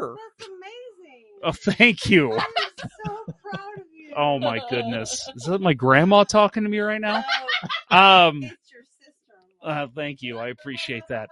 Anyway, this it's it's just it's completely ridiculous for anybody. And and we talked about this, Kurt, that you can hate Binnington. It's okay. This guy is a guy who Sure. is he's a uh, He's controversial. what- yeah, what's the word I'm looking for? He's a a, a lightning rod, right? Lightning rod, know? an antagonist. He's an antagonist. He, he's. I mean, Yeah. that's how he is. It's, it's fine. I mean, I, you don't. Like, we talked about this. If you don't like him, yeah, I hate him. That's. I don't care. I get it. I totally do. That's fine. Yeah, but but admit talent. For for you to Yeah. sit here and say that that this guy is just not a talented goalie, and and that this is where the the Twitter conversation went. I shared this earlier and uh, kind of brought this up again. The guy basically said, "Watch other games other than Blues games." To me, which was hilarious because I instantly was able to. I literally all I did was type in Jordan Binnington Team Canada, and 50 articles popped up why Jordan Binnington is the choice for Team Canada in net with Carey Price out. Um, He- and all I did was I said, I said, hey, Sportsnet, apparently they only watch Blues games too because they're the ones saying that Jordan Binnington should be the Blue or the uh, Team Canada goalie. And then he listed off Darcy Kuemper, uh, which we talked about him on this show. Mhm. Um, uh, Yeah, who were the ones? undeservedly on a, on this pedestal for some reason. Yeah, I- somehow get he gets thrown on this pedestal. Yeah, whatever. Um, I mean. The uh the goalie uh Blackwood, Mackenzie Blackwood, which okay, maybe. Um and then there was a third one which I'm drawing a blank on. Oh, uh Marc Andre Fleury, which I'm like, okay, Yeah. name recognition sure, but his game this season has not backed that up. no, no. And uh, what, what and what are you going by? You this season, career, last few seasons. What's your? I mean, yeah. What's your? What's your uh, reason for wanting a person on the team this season? I, so, yeah. Eh, Oh, eh, but you know, Jeff, he's he has not won his last nine playoff games and is a woeful eight seven five save percentage. He won the one that mattered, Bruins fan. That's the way I see it. It, it it's just sour grapes to me as as I read that. And we Oh, again we talked about this. We Oh, talked about this last year, and we bitched and bitched. Remember that, uh, like the the day after the Blues won the cup, uh, Boston Sports Radio, uh, the the meltdown, the whine fest I just love. It. I'm like, give it to me, give it to me. Yeah. I want to see you guys just whine and bitch and cry on air. It was awesome. They were, oh, can you believe Binnington's won a cup? I can't believe Binnington won a cup. I can't believe this. I can't believe that. Oh, it was a trip in game five. We'd have won that game if the trip had happened. Oh my god, I can't. I was, oh, I loved it so much. It was so great to hear the No, my my favorite was was fucking idiot barstool uh, Dave Portnoy coming out after Game Five and saying, "Blues fans, you should not be celebrating this win. Whatever. You should be against it after that missed call." and I'm like, really? Would you do the exact same thing? Would you? Oh, if the if the tables were reversed. Oh yeah, so Tyler Bozak was tripped by Noel Acciari, Acciari, and David Pastrnak came in and scored. You're telling me you would have been like, no, no, no, no. Let's replay Game Huh. Five. That's not fair. What about when Marchand uh, skated by Binnington tripped him? Uh, Where, where's the? I mean, granted, a goal wasn't scored right then, but still, missed trip, blatant. That was on. Pur- I mean, that was more on purpose than uh, Bozak's was. Yeah, And it's like, come on, come on. I mean, there, I mean, just because he didn't get up and he and he whined to the official about you know uh, getting knocked down, didn't get back into the play, and they scored. Um, it. I I was the first to tell the Bruins fan sitting next to me in the bar. I I'm I feel bad for you. That was a trip, and it was Yeah. missed. But I I feel bad for you, but I personally love it myself, so I'll take it. I don't care. go ahead, So- go everybody, take a look there. What a trip! What a trip. Always, it will forever be memorialized on my wall. Um, at Bob Rakowski, I'm giving you comment of the show because you helped me out there. When I was saying lightning rod earlier, I was looking for polarizing. Ah, Jordan Binnington is a polarizing figure. That is exactly correct. Yes. I think I think I think my antagonist was a fairly was a war- warranted maybe runner up comment to the show. so you, a host of Let's Go Blues Radio, want comment of the show, which by the way means nothing. It does not mean a damn thing. Uh, obviously, because right, you just give them sure, willy nilly. sure, Kurt. Tell you what, you get comment of the show. Sorry, Bob. You know, this is this is the kind of stuff that, that you see from people who only look at box scores. Mhm. He's a box score commentator. He watches the Bruins play. He, he doesn't watch jack shit from anybody else. He's a Bruins guy. He doesn't watch other games uh, intently or, or uh, enough to to be able to a- accurately analyze anybody. His his uh his asinine uh quote about Binnington proves that. Um, so I mean, if if you aren't up to speed on a player and haven't actually seen him play a lot, don't run your mouth and act like you know what you're talking about as far as analysis goes and trying to get a, trying to make a hot take. I mean, Yep. I don't. I, it's it's it's it's uh, it's it's comical to me to to see this because I mean, don't don't tell me how my goalie is playing. I'm not looking at him through rose-colored glasses. I don't do that. We we've bitched and complained about a lot of players on the Blues over the years, coaches, GMs, whatever. If we don't like it, we bitch about it. We don't. We're not. I don't think we're a, a an overly biased show by any means. I think if we if we see shit, we call it shit. Um, and Binnington has been good. I mean, we've we've called out goalies, Well- we've called out everybody. And maybe the maybe past. you sit here and you question, you know, if, if you're listening to the show, well, this guy clearly, you know, and, and we're not knocking him for not watching Blues games. I mean, there's 32 game teams in the league. Clearly they're Bruins central. So I don't blame him for not watching Blues games, but to make these comments, that's Right. that's where I draw some some complaints because it's like, okay, That's you didn't saying. have to word it that way. Binnington, after surprisingly leading the Blues to the Cup in 2019, you don't have to say surprisingly. Take surprisingly out, and then Hmm. when he says, and unfortunately for the Blues, they just signed Binnington. How about just say, for the Blues, they signed Binnington? Yeah, I mean, it's just the way that he worded it was made it Mhm. seem like Binnington is Oh. some piece of crap goaltender that Well- has no reason to be in the NHL. You heard those Boston guys the day after just ripping on Binnington like he didn't deserve any of this. You know, fuck you. He deserved it more than most anybody else on the ice. He had an argument for series MVP. Yep. Yeah, and uh, let's just say if uh, if anyone who was deserving on Boston, oh, your first power play unit. That's it. And Who- only when they're on the power play, not even then- when they're in five on five. And they didn't even. Yeah, right. I know. I know. Right. Well, and, and I don't know, it's just things like he said, you know, these things he said, like talk about how how bad he was, how he's gone 0 and 9 and it's just all you had to say was literally, I mean, you could literally reword this to just say, yeah, Binnington's been oh he's 0 and 9 with a dreadful 875 save percentage. Uh blah blah blah. He's not, you know, pulling up the numbers he did in 2019 talk about the numbers. Don't talk about don't make it sound like you actually know the type of play that he's had. Because clearly he doesn't know. If you knew, you wouldn't be saying these things. Well, if he knew, he he would understand that Binnington was the best player for the Blues last playoff, and without him, the Blues lose in three. Without him, they don't go to the playoffs. Yeah. Right? No. They don't even make the playoffs last year. Right. I mean, I mean, it's you expect that from like social media trolls and shit.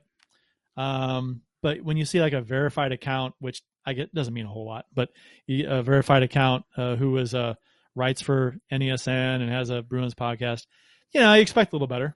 Um, but yeah, he's kind of a joke, and I it's I mean his response in the Twitter uh, today didn't even really. It's like he wanted to avoid it completely. He didn't Oh, want he to talk was. about that much. No, because Yeah. he knew he was wrong. Yeah. Which, which again, I like I told you, I'm fine with that. I'm I'm fine with you. If he just would have been like, yeah, you know what, man, uh, he's played great this season. Uh, you know, we'll see how the rest of the season goes. Okay, I can respect that response, but to still come back firing and saying, "Oh, you should watch other games other than the Blues," uh trust me, pal, I do. I probably watch more than than most people you probably know. He did say in response to me and your Twitter, I don't know if you saw that. He said uh, he has a long list of goalies that he'd rather have than Binnington, and I assume he meant for Team Canada because that was the that was the top. that was the conversation. Yeah. yeah. So he has a long list of goalies, a long list, and I was like, I'd love to see this long list. Let's see it. Let's see what uh, Martin Jones. Um, I don't know. Uh, Frederik Andersen is he even. He might actually not even be Canadian. I don't know. Jack Campbell. Um, yeah, all of those. No, no, thank you. Uh, give me Frederik Jordan Andersen Binnington. is uh, Denmark. He is uh, European. Oh, that's right. I knew that. I should tell by the way he spells his name. Jacob Markstrom. Um, you know, I'm just naming names here because Jordan Binnington's better than all these guys. So Yeah. I don't get it. I I mean, well, it, it's just it's it's ignorance and uh, hate. I mean, he should come on the show, defend himself. Yeah, come on, JB fifty. Let's hear from you. no, I know you're talking about the other guy, but Yeah, yeah. no, actually, we would love to have you on. Um, what's his name? Logan Logan Mullen. Logan Mullen, for whatever reason you hear this, we would be more than happy to have you on and have a civil conversation. We won't call you names. We won't, you know, it'll be a very civil conversation. We would love to have it with you. I there's nothing more that I, I enjoy few things more than uh, really good civil hockey back and forth. I love it. Love yeah. it.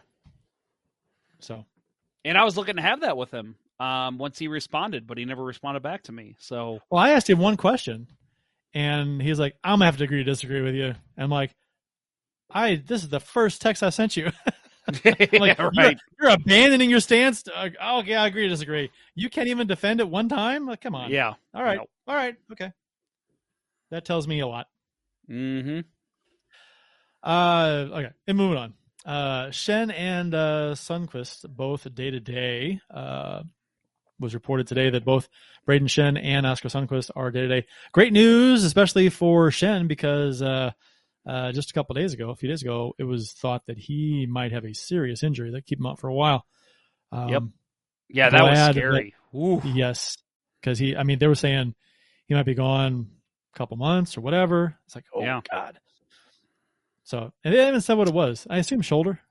yeah, it looked it looked upper body ish, Shoulder, uh, shoulder, yeah. elbow, maybe. Um, Yeah. By the way, Bob Rakowski, I want to read this comment here. He says, "Is it just me, or does it seem like when Schenn is on the bench, the team seems to work harder?"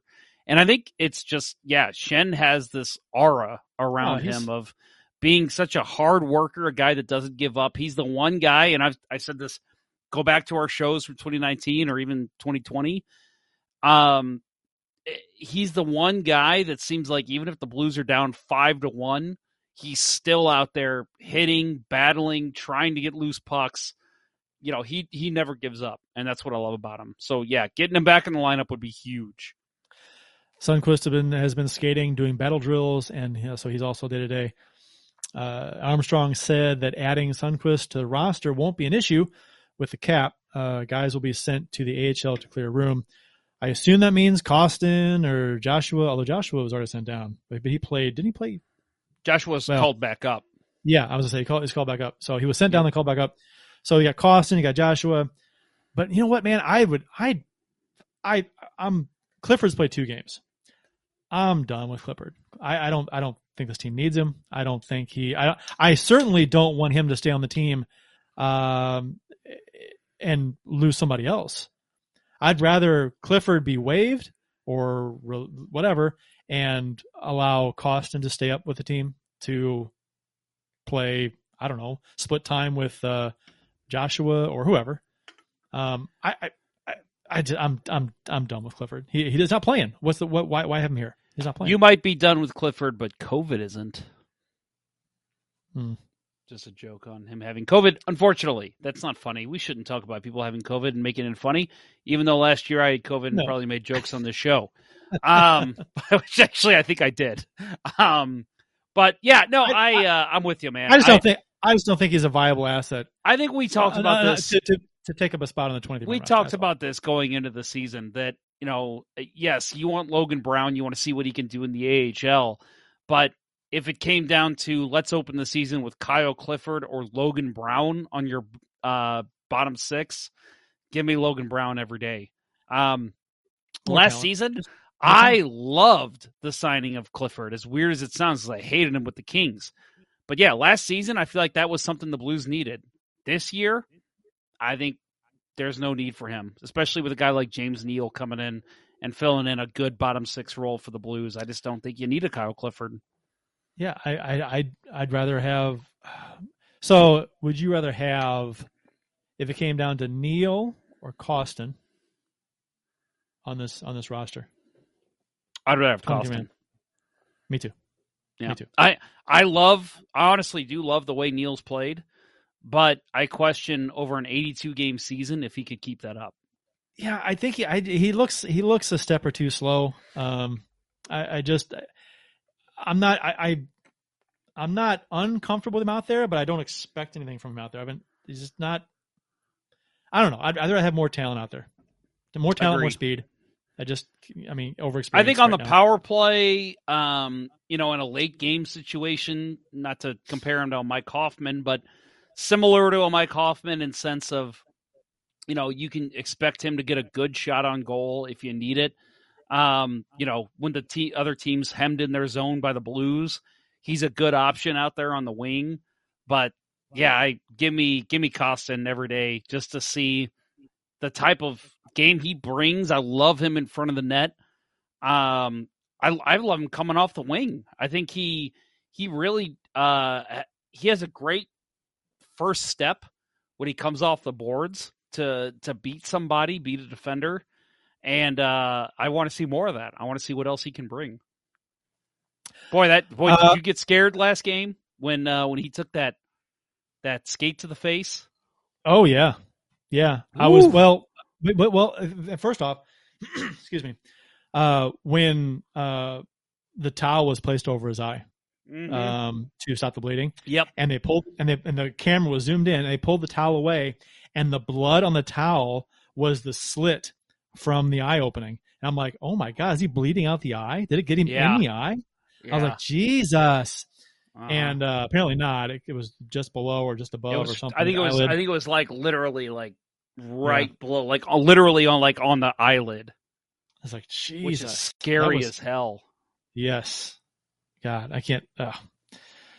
So yeah, yes, I was scared because when I saw Dude, that towel I- pulled away, I'm like, ooh. I was like, bad. no, no, no. I mean, I was, ugh, I was like, no, don't let this be. But Yeah. I mean, the- the fact he was able to skate off on his own, clearly he could see uh, to skate off, and yeah, and then he came he- back out on the bench. he did. Yeah. Woo, made me feel a Yeah. lot better.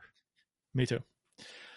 Uh, lots of Perunovich talk uh, with Torey Krug and uh, Niko Mikkola both going on the uh, COVID list last Friday. Um, everyone wanted to bring up Perunovich. I was, I mean, that's it's a very interesting conversation to have. Um, which and the Blues may have done it, but his contract structure won't fit under the current cap restraints because the NHL does not give cap relief to teams who have players on COVID protocol. So, which is beyond stupid to me. Uh, and so they called up Rosen instead, which to me, he has not been very good. so I'm sure Perunovich would have been better. And I'm not saying he's been great. I'm just saying I think he's been okay for a Mhm. defensive call up. Uh, Lou Korac asked um, Doug Armstrong about Perunovich and if he's close to moving up to the St. Louis Blues or if it's best to let him keep playing and putting up numbers in the AHL uh, with the Thunderbirds. Now, uh, and also he had another point tonight, so that gives him 17 points in 10 games, two goals, 15 assists. Um, every he has a point in every game he's played in. And uh, Logan Brown had two assists tonight as well, giving him eight points, four goals, four assists in 11 games. So that's an update on the uh, Springfield Thunderbirds.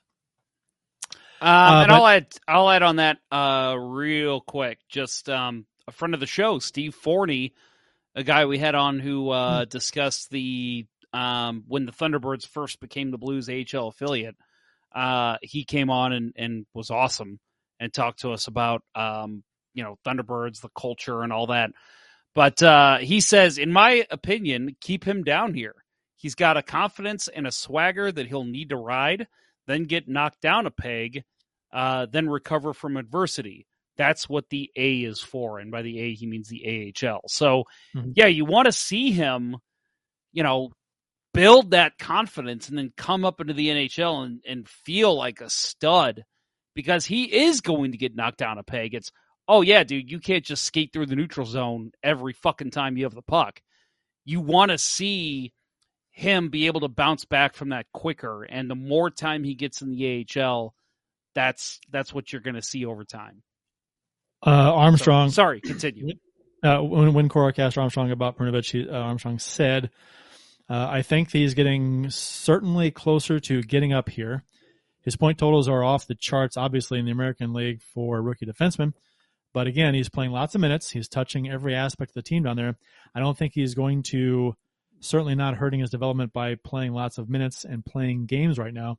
He hasn't played a lot of hockey over the last couple years, but if he continues like this, at some point you just have to tip your hat and give him the opportunity. It's not going to be for a little while, but it's not something that we're saying, okay, we'll see where he is a year from now. So I think, I- I mean, I guess if he keeps playing the way he's playing, Armstrong says they'll eventually have to have to bring him up. Uh, but it is what it is. Cap cap issues caused him to stay down. I think. I, I would imagine he'd been brought up. He, he would have had to have been brought up. Oh, you're in the cap issues. family. Sorry, Oh, she's on camera? Sorry. Yeah, she's on camera now. Let's do that hockey. Somebody mentioned in the YouTube chat that uh, they Is there look like wine they're there? wine drunk. Yeah, they're, Yeah. they're not wine drunk; they're beer drunk. Huh. But beer drunk. yeah. Sorry. Anyway, Kurt, go ahead and Yeah, share yeah, your this- thoughts this, on this, Perunovich. this this reminds me of like if my my ten year old were to come in and say and just make all kinds of goofy faces on camera just to see himself on camera. Doesn't know what to do. yeah, that's yeah. Basically, that's it. Yep. Now go ahead and So- continue with Perunovich. No, that's and that's the gist of it. Uh, I, I would say the Blues could shed salary and bring him up if they wanted to, but I totally get not wanting to shed salary, lose a player, uh, just for the sole purpose of bringing Perunovich up for three or four games or however long it is until Krug comes back, uh, or Mikkola is available. So, as much as he's dominating the AHL, the predominating thought is still to let him get more time in the AHL for more seasoning. So, um, I'm cool with that, and and we're winning still even though I have issues with the way the team's playing right now. But it's not an issue right now, but it might be soon.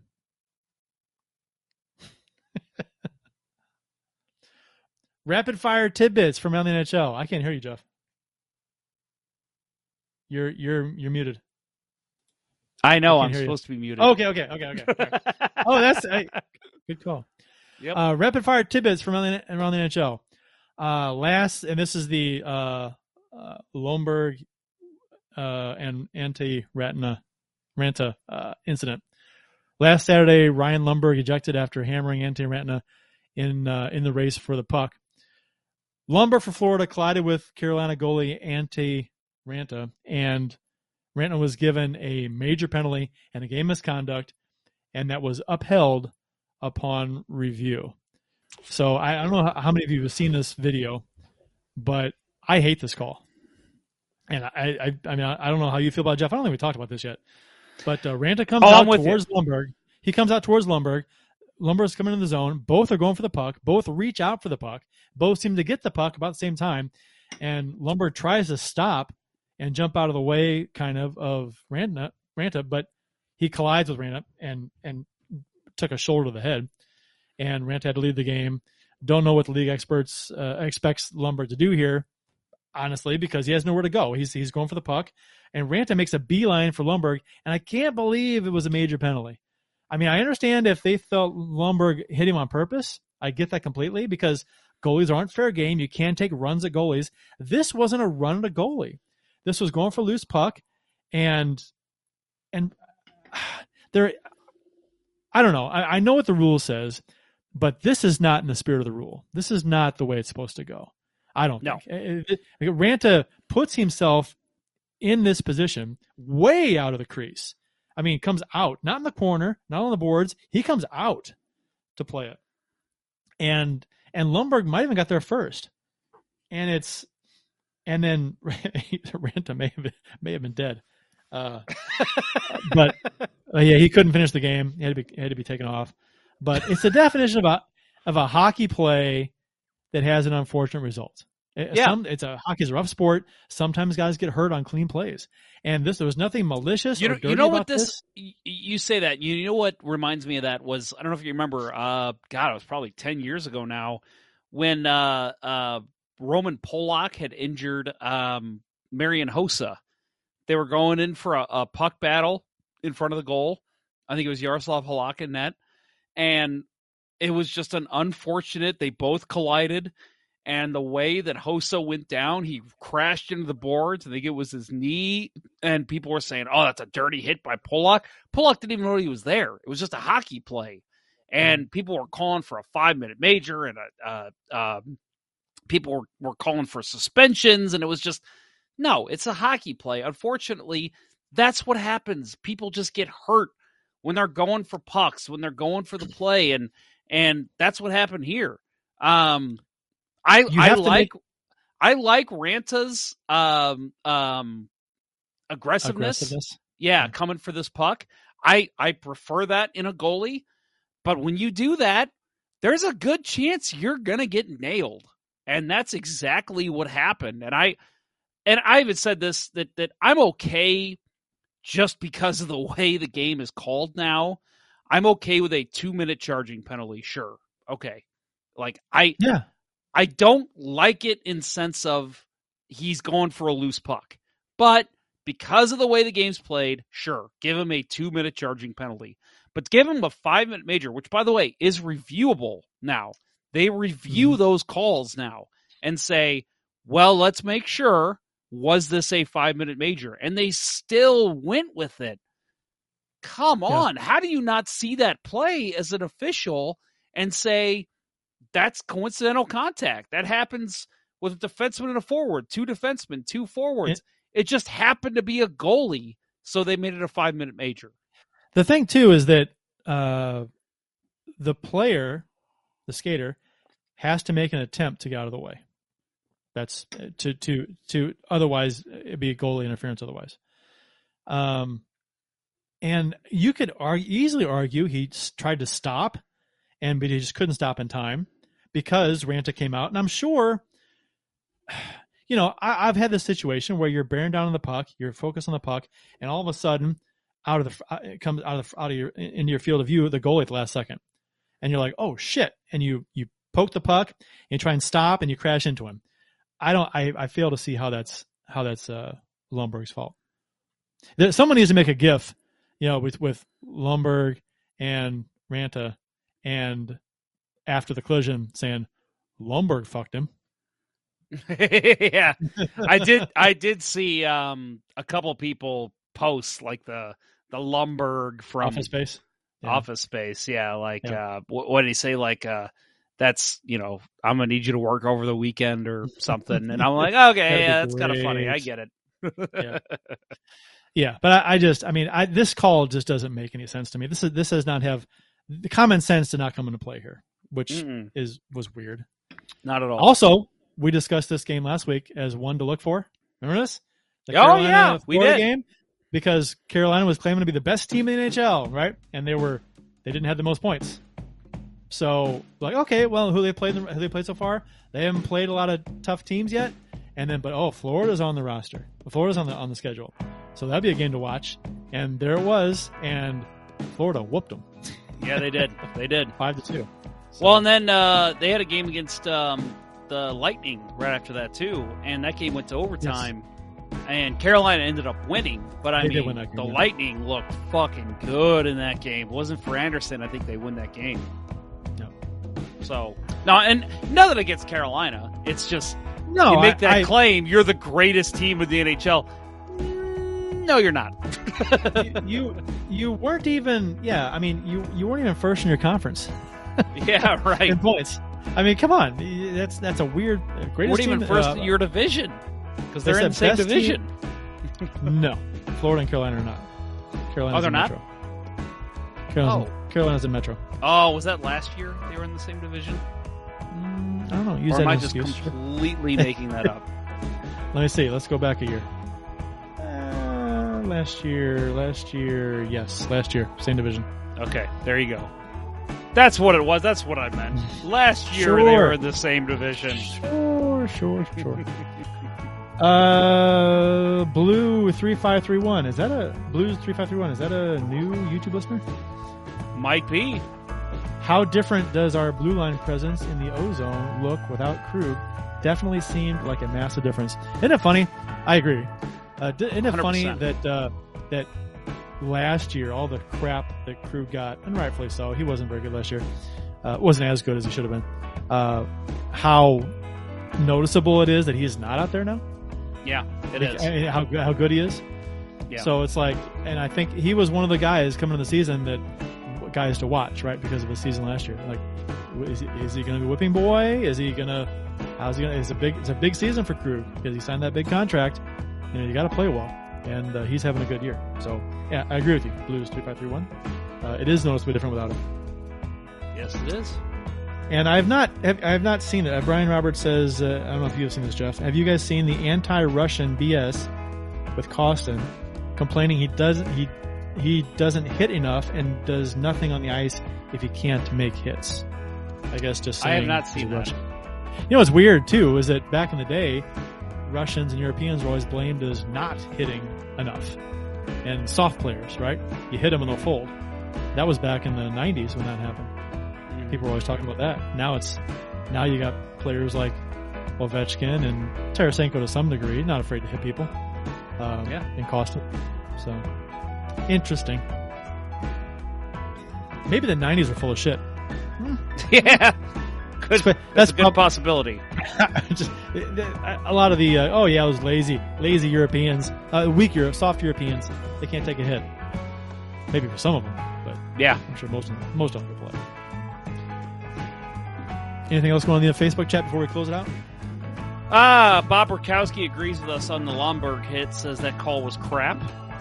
Uh, yep. And uh, I guess in terms of um, comment of the show, he says I bow to Kurt's experience. So No, I will. I am not eligible to win this prize, so there's no prize. nothing. the award, the prize is the label. Yes. of the show. That's the prize. no, but other than that, that's it. I think we're ready to close up. Um, God, I miss right. Bill. Ah, yeah, I know. He's like the he's like the glue. He's the buffer Mhm. between us. Yes, he is. Uh, I almost said fluffer. Uh, support for Let's Go Blues Radio. is brought to you in part by ID Life, the world's only truly personalized vitamin platform based on a health assessment of your DNA.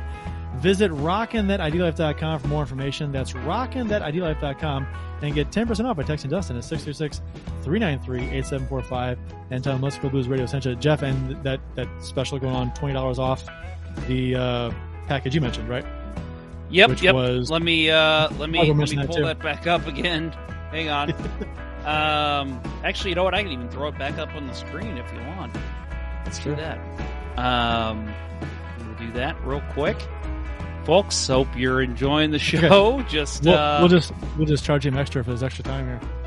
yeah, right. Yep, yep. Expect that, Dustin. Okay, Ken. Morris said that Don Cherry used to make that claim against Europeans. Yes, he did a lot. So this, for the DNA this week, our DNA kit is twenty percent off. You still get a hundred dollar coupon towards nutrition, and you get a free bag of strawberry slim or a bag of New Energy uh, Pina Colada. And it's a Black Friday deal, which they're already celebrating now. So again, that's twenty dollars off. ID Life DNA. Those Black Friday Black Friday deals get earlier and earlier every year. They do. Uh, and uh, support is also brought to you by Center Ice Brewery. St. Louis's hockey themed brewery. Visit centericebrewery.com today to schedule a no contact curbside pickup or to make a reservation in their tap room located at 3126 Olive Street in Midtown St. Louis. It's one of the best places to watch a blues game. That's centericebrewery.com. Please drink responsibly. That'll wrap up episode 9 of season 10 of the original St. Louis Blues Hockey Podcast. Let's Go Blues Radio. Thanks for listening and thanks to those who participated in the YouTube and Facebook live chats during the show. We hope you enjoyed it as much as we've enjoyed bringing it to you. For Jeff Ponder and the Missing in Action Bill Day, I am Kurt Price. Until next time, everyone, let's go Blues. Let's go Blues. Uh, the Chiefs are at home tonight against Sport at the War Memorial at 8. Good seats are still available. A look at fourth. I think that went very well. Thank you for listening to Let's Go Blues Radio. Now take off, hosers. I want you to have a heart attack and die so that we never have to do this shit again. Well, there's 90 minutes of your life you'll never get back. Sorry. St. Louis Blues, St. Louis Blues. Have you heard the news about our St. Louis Blues? They've only just begun, they're on their way to number one. Now there's no more blues for our St. Louis Blues. Blues are on the ice tonight again. They're rough and tough and got the stuff to win. They'll always get one more, no matter what the score. They are quite a hockey team, my friend.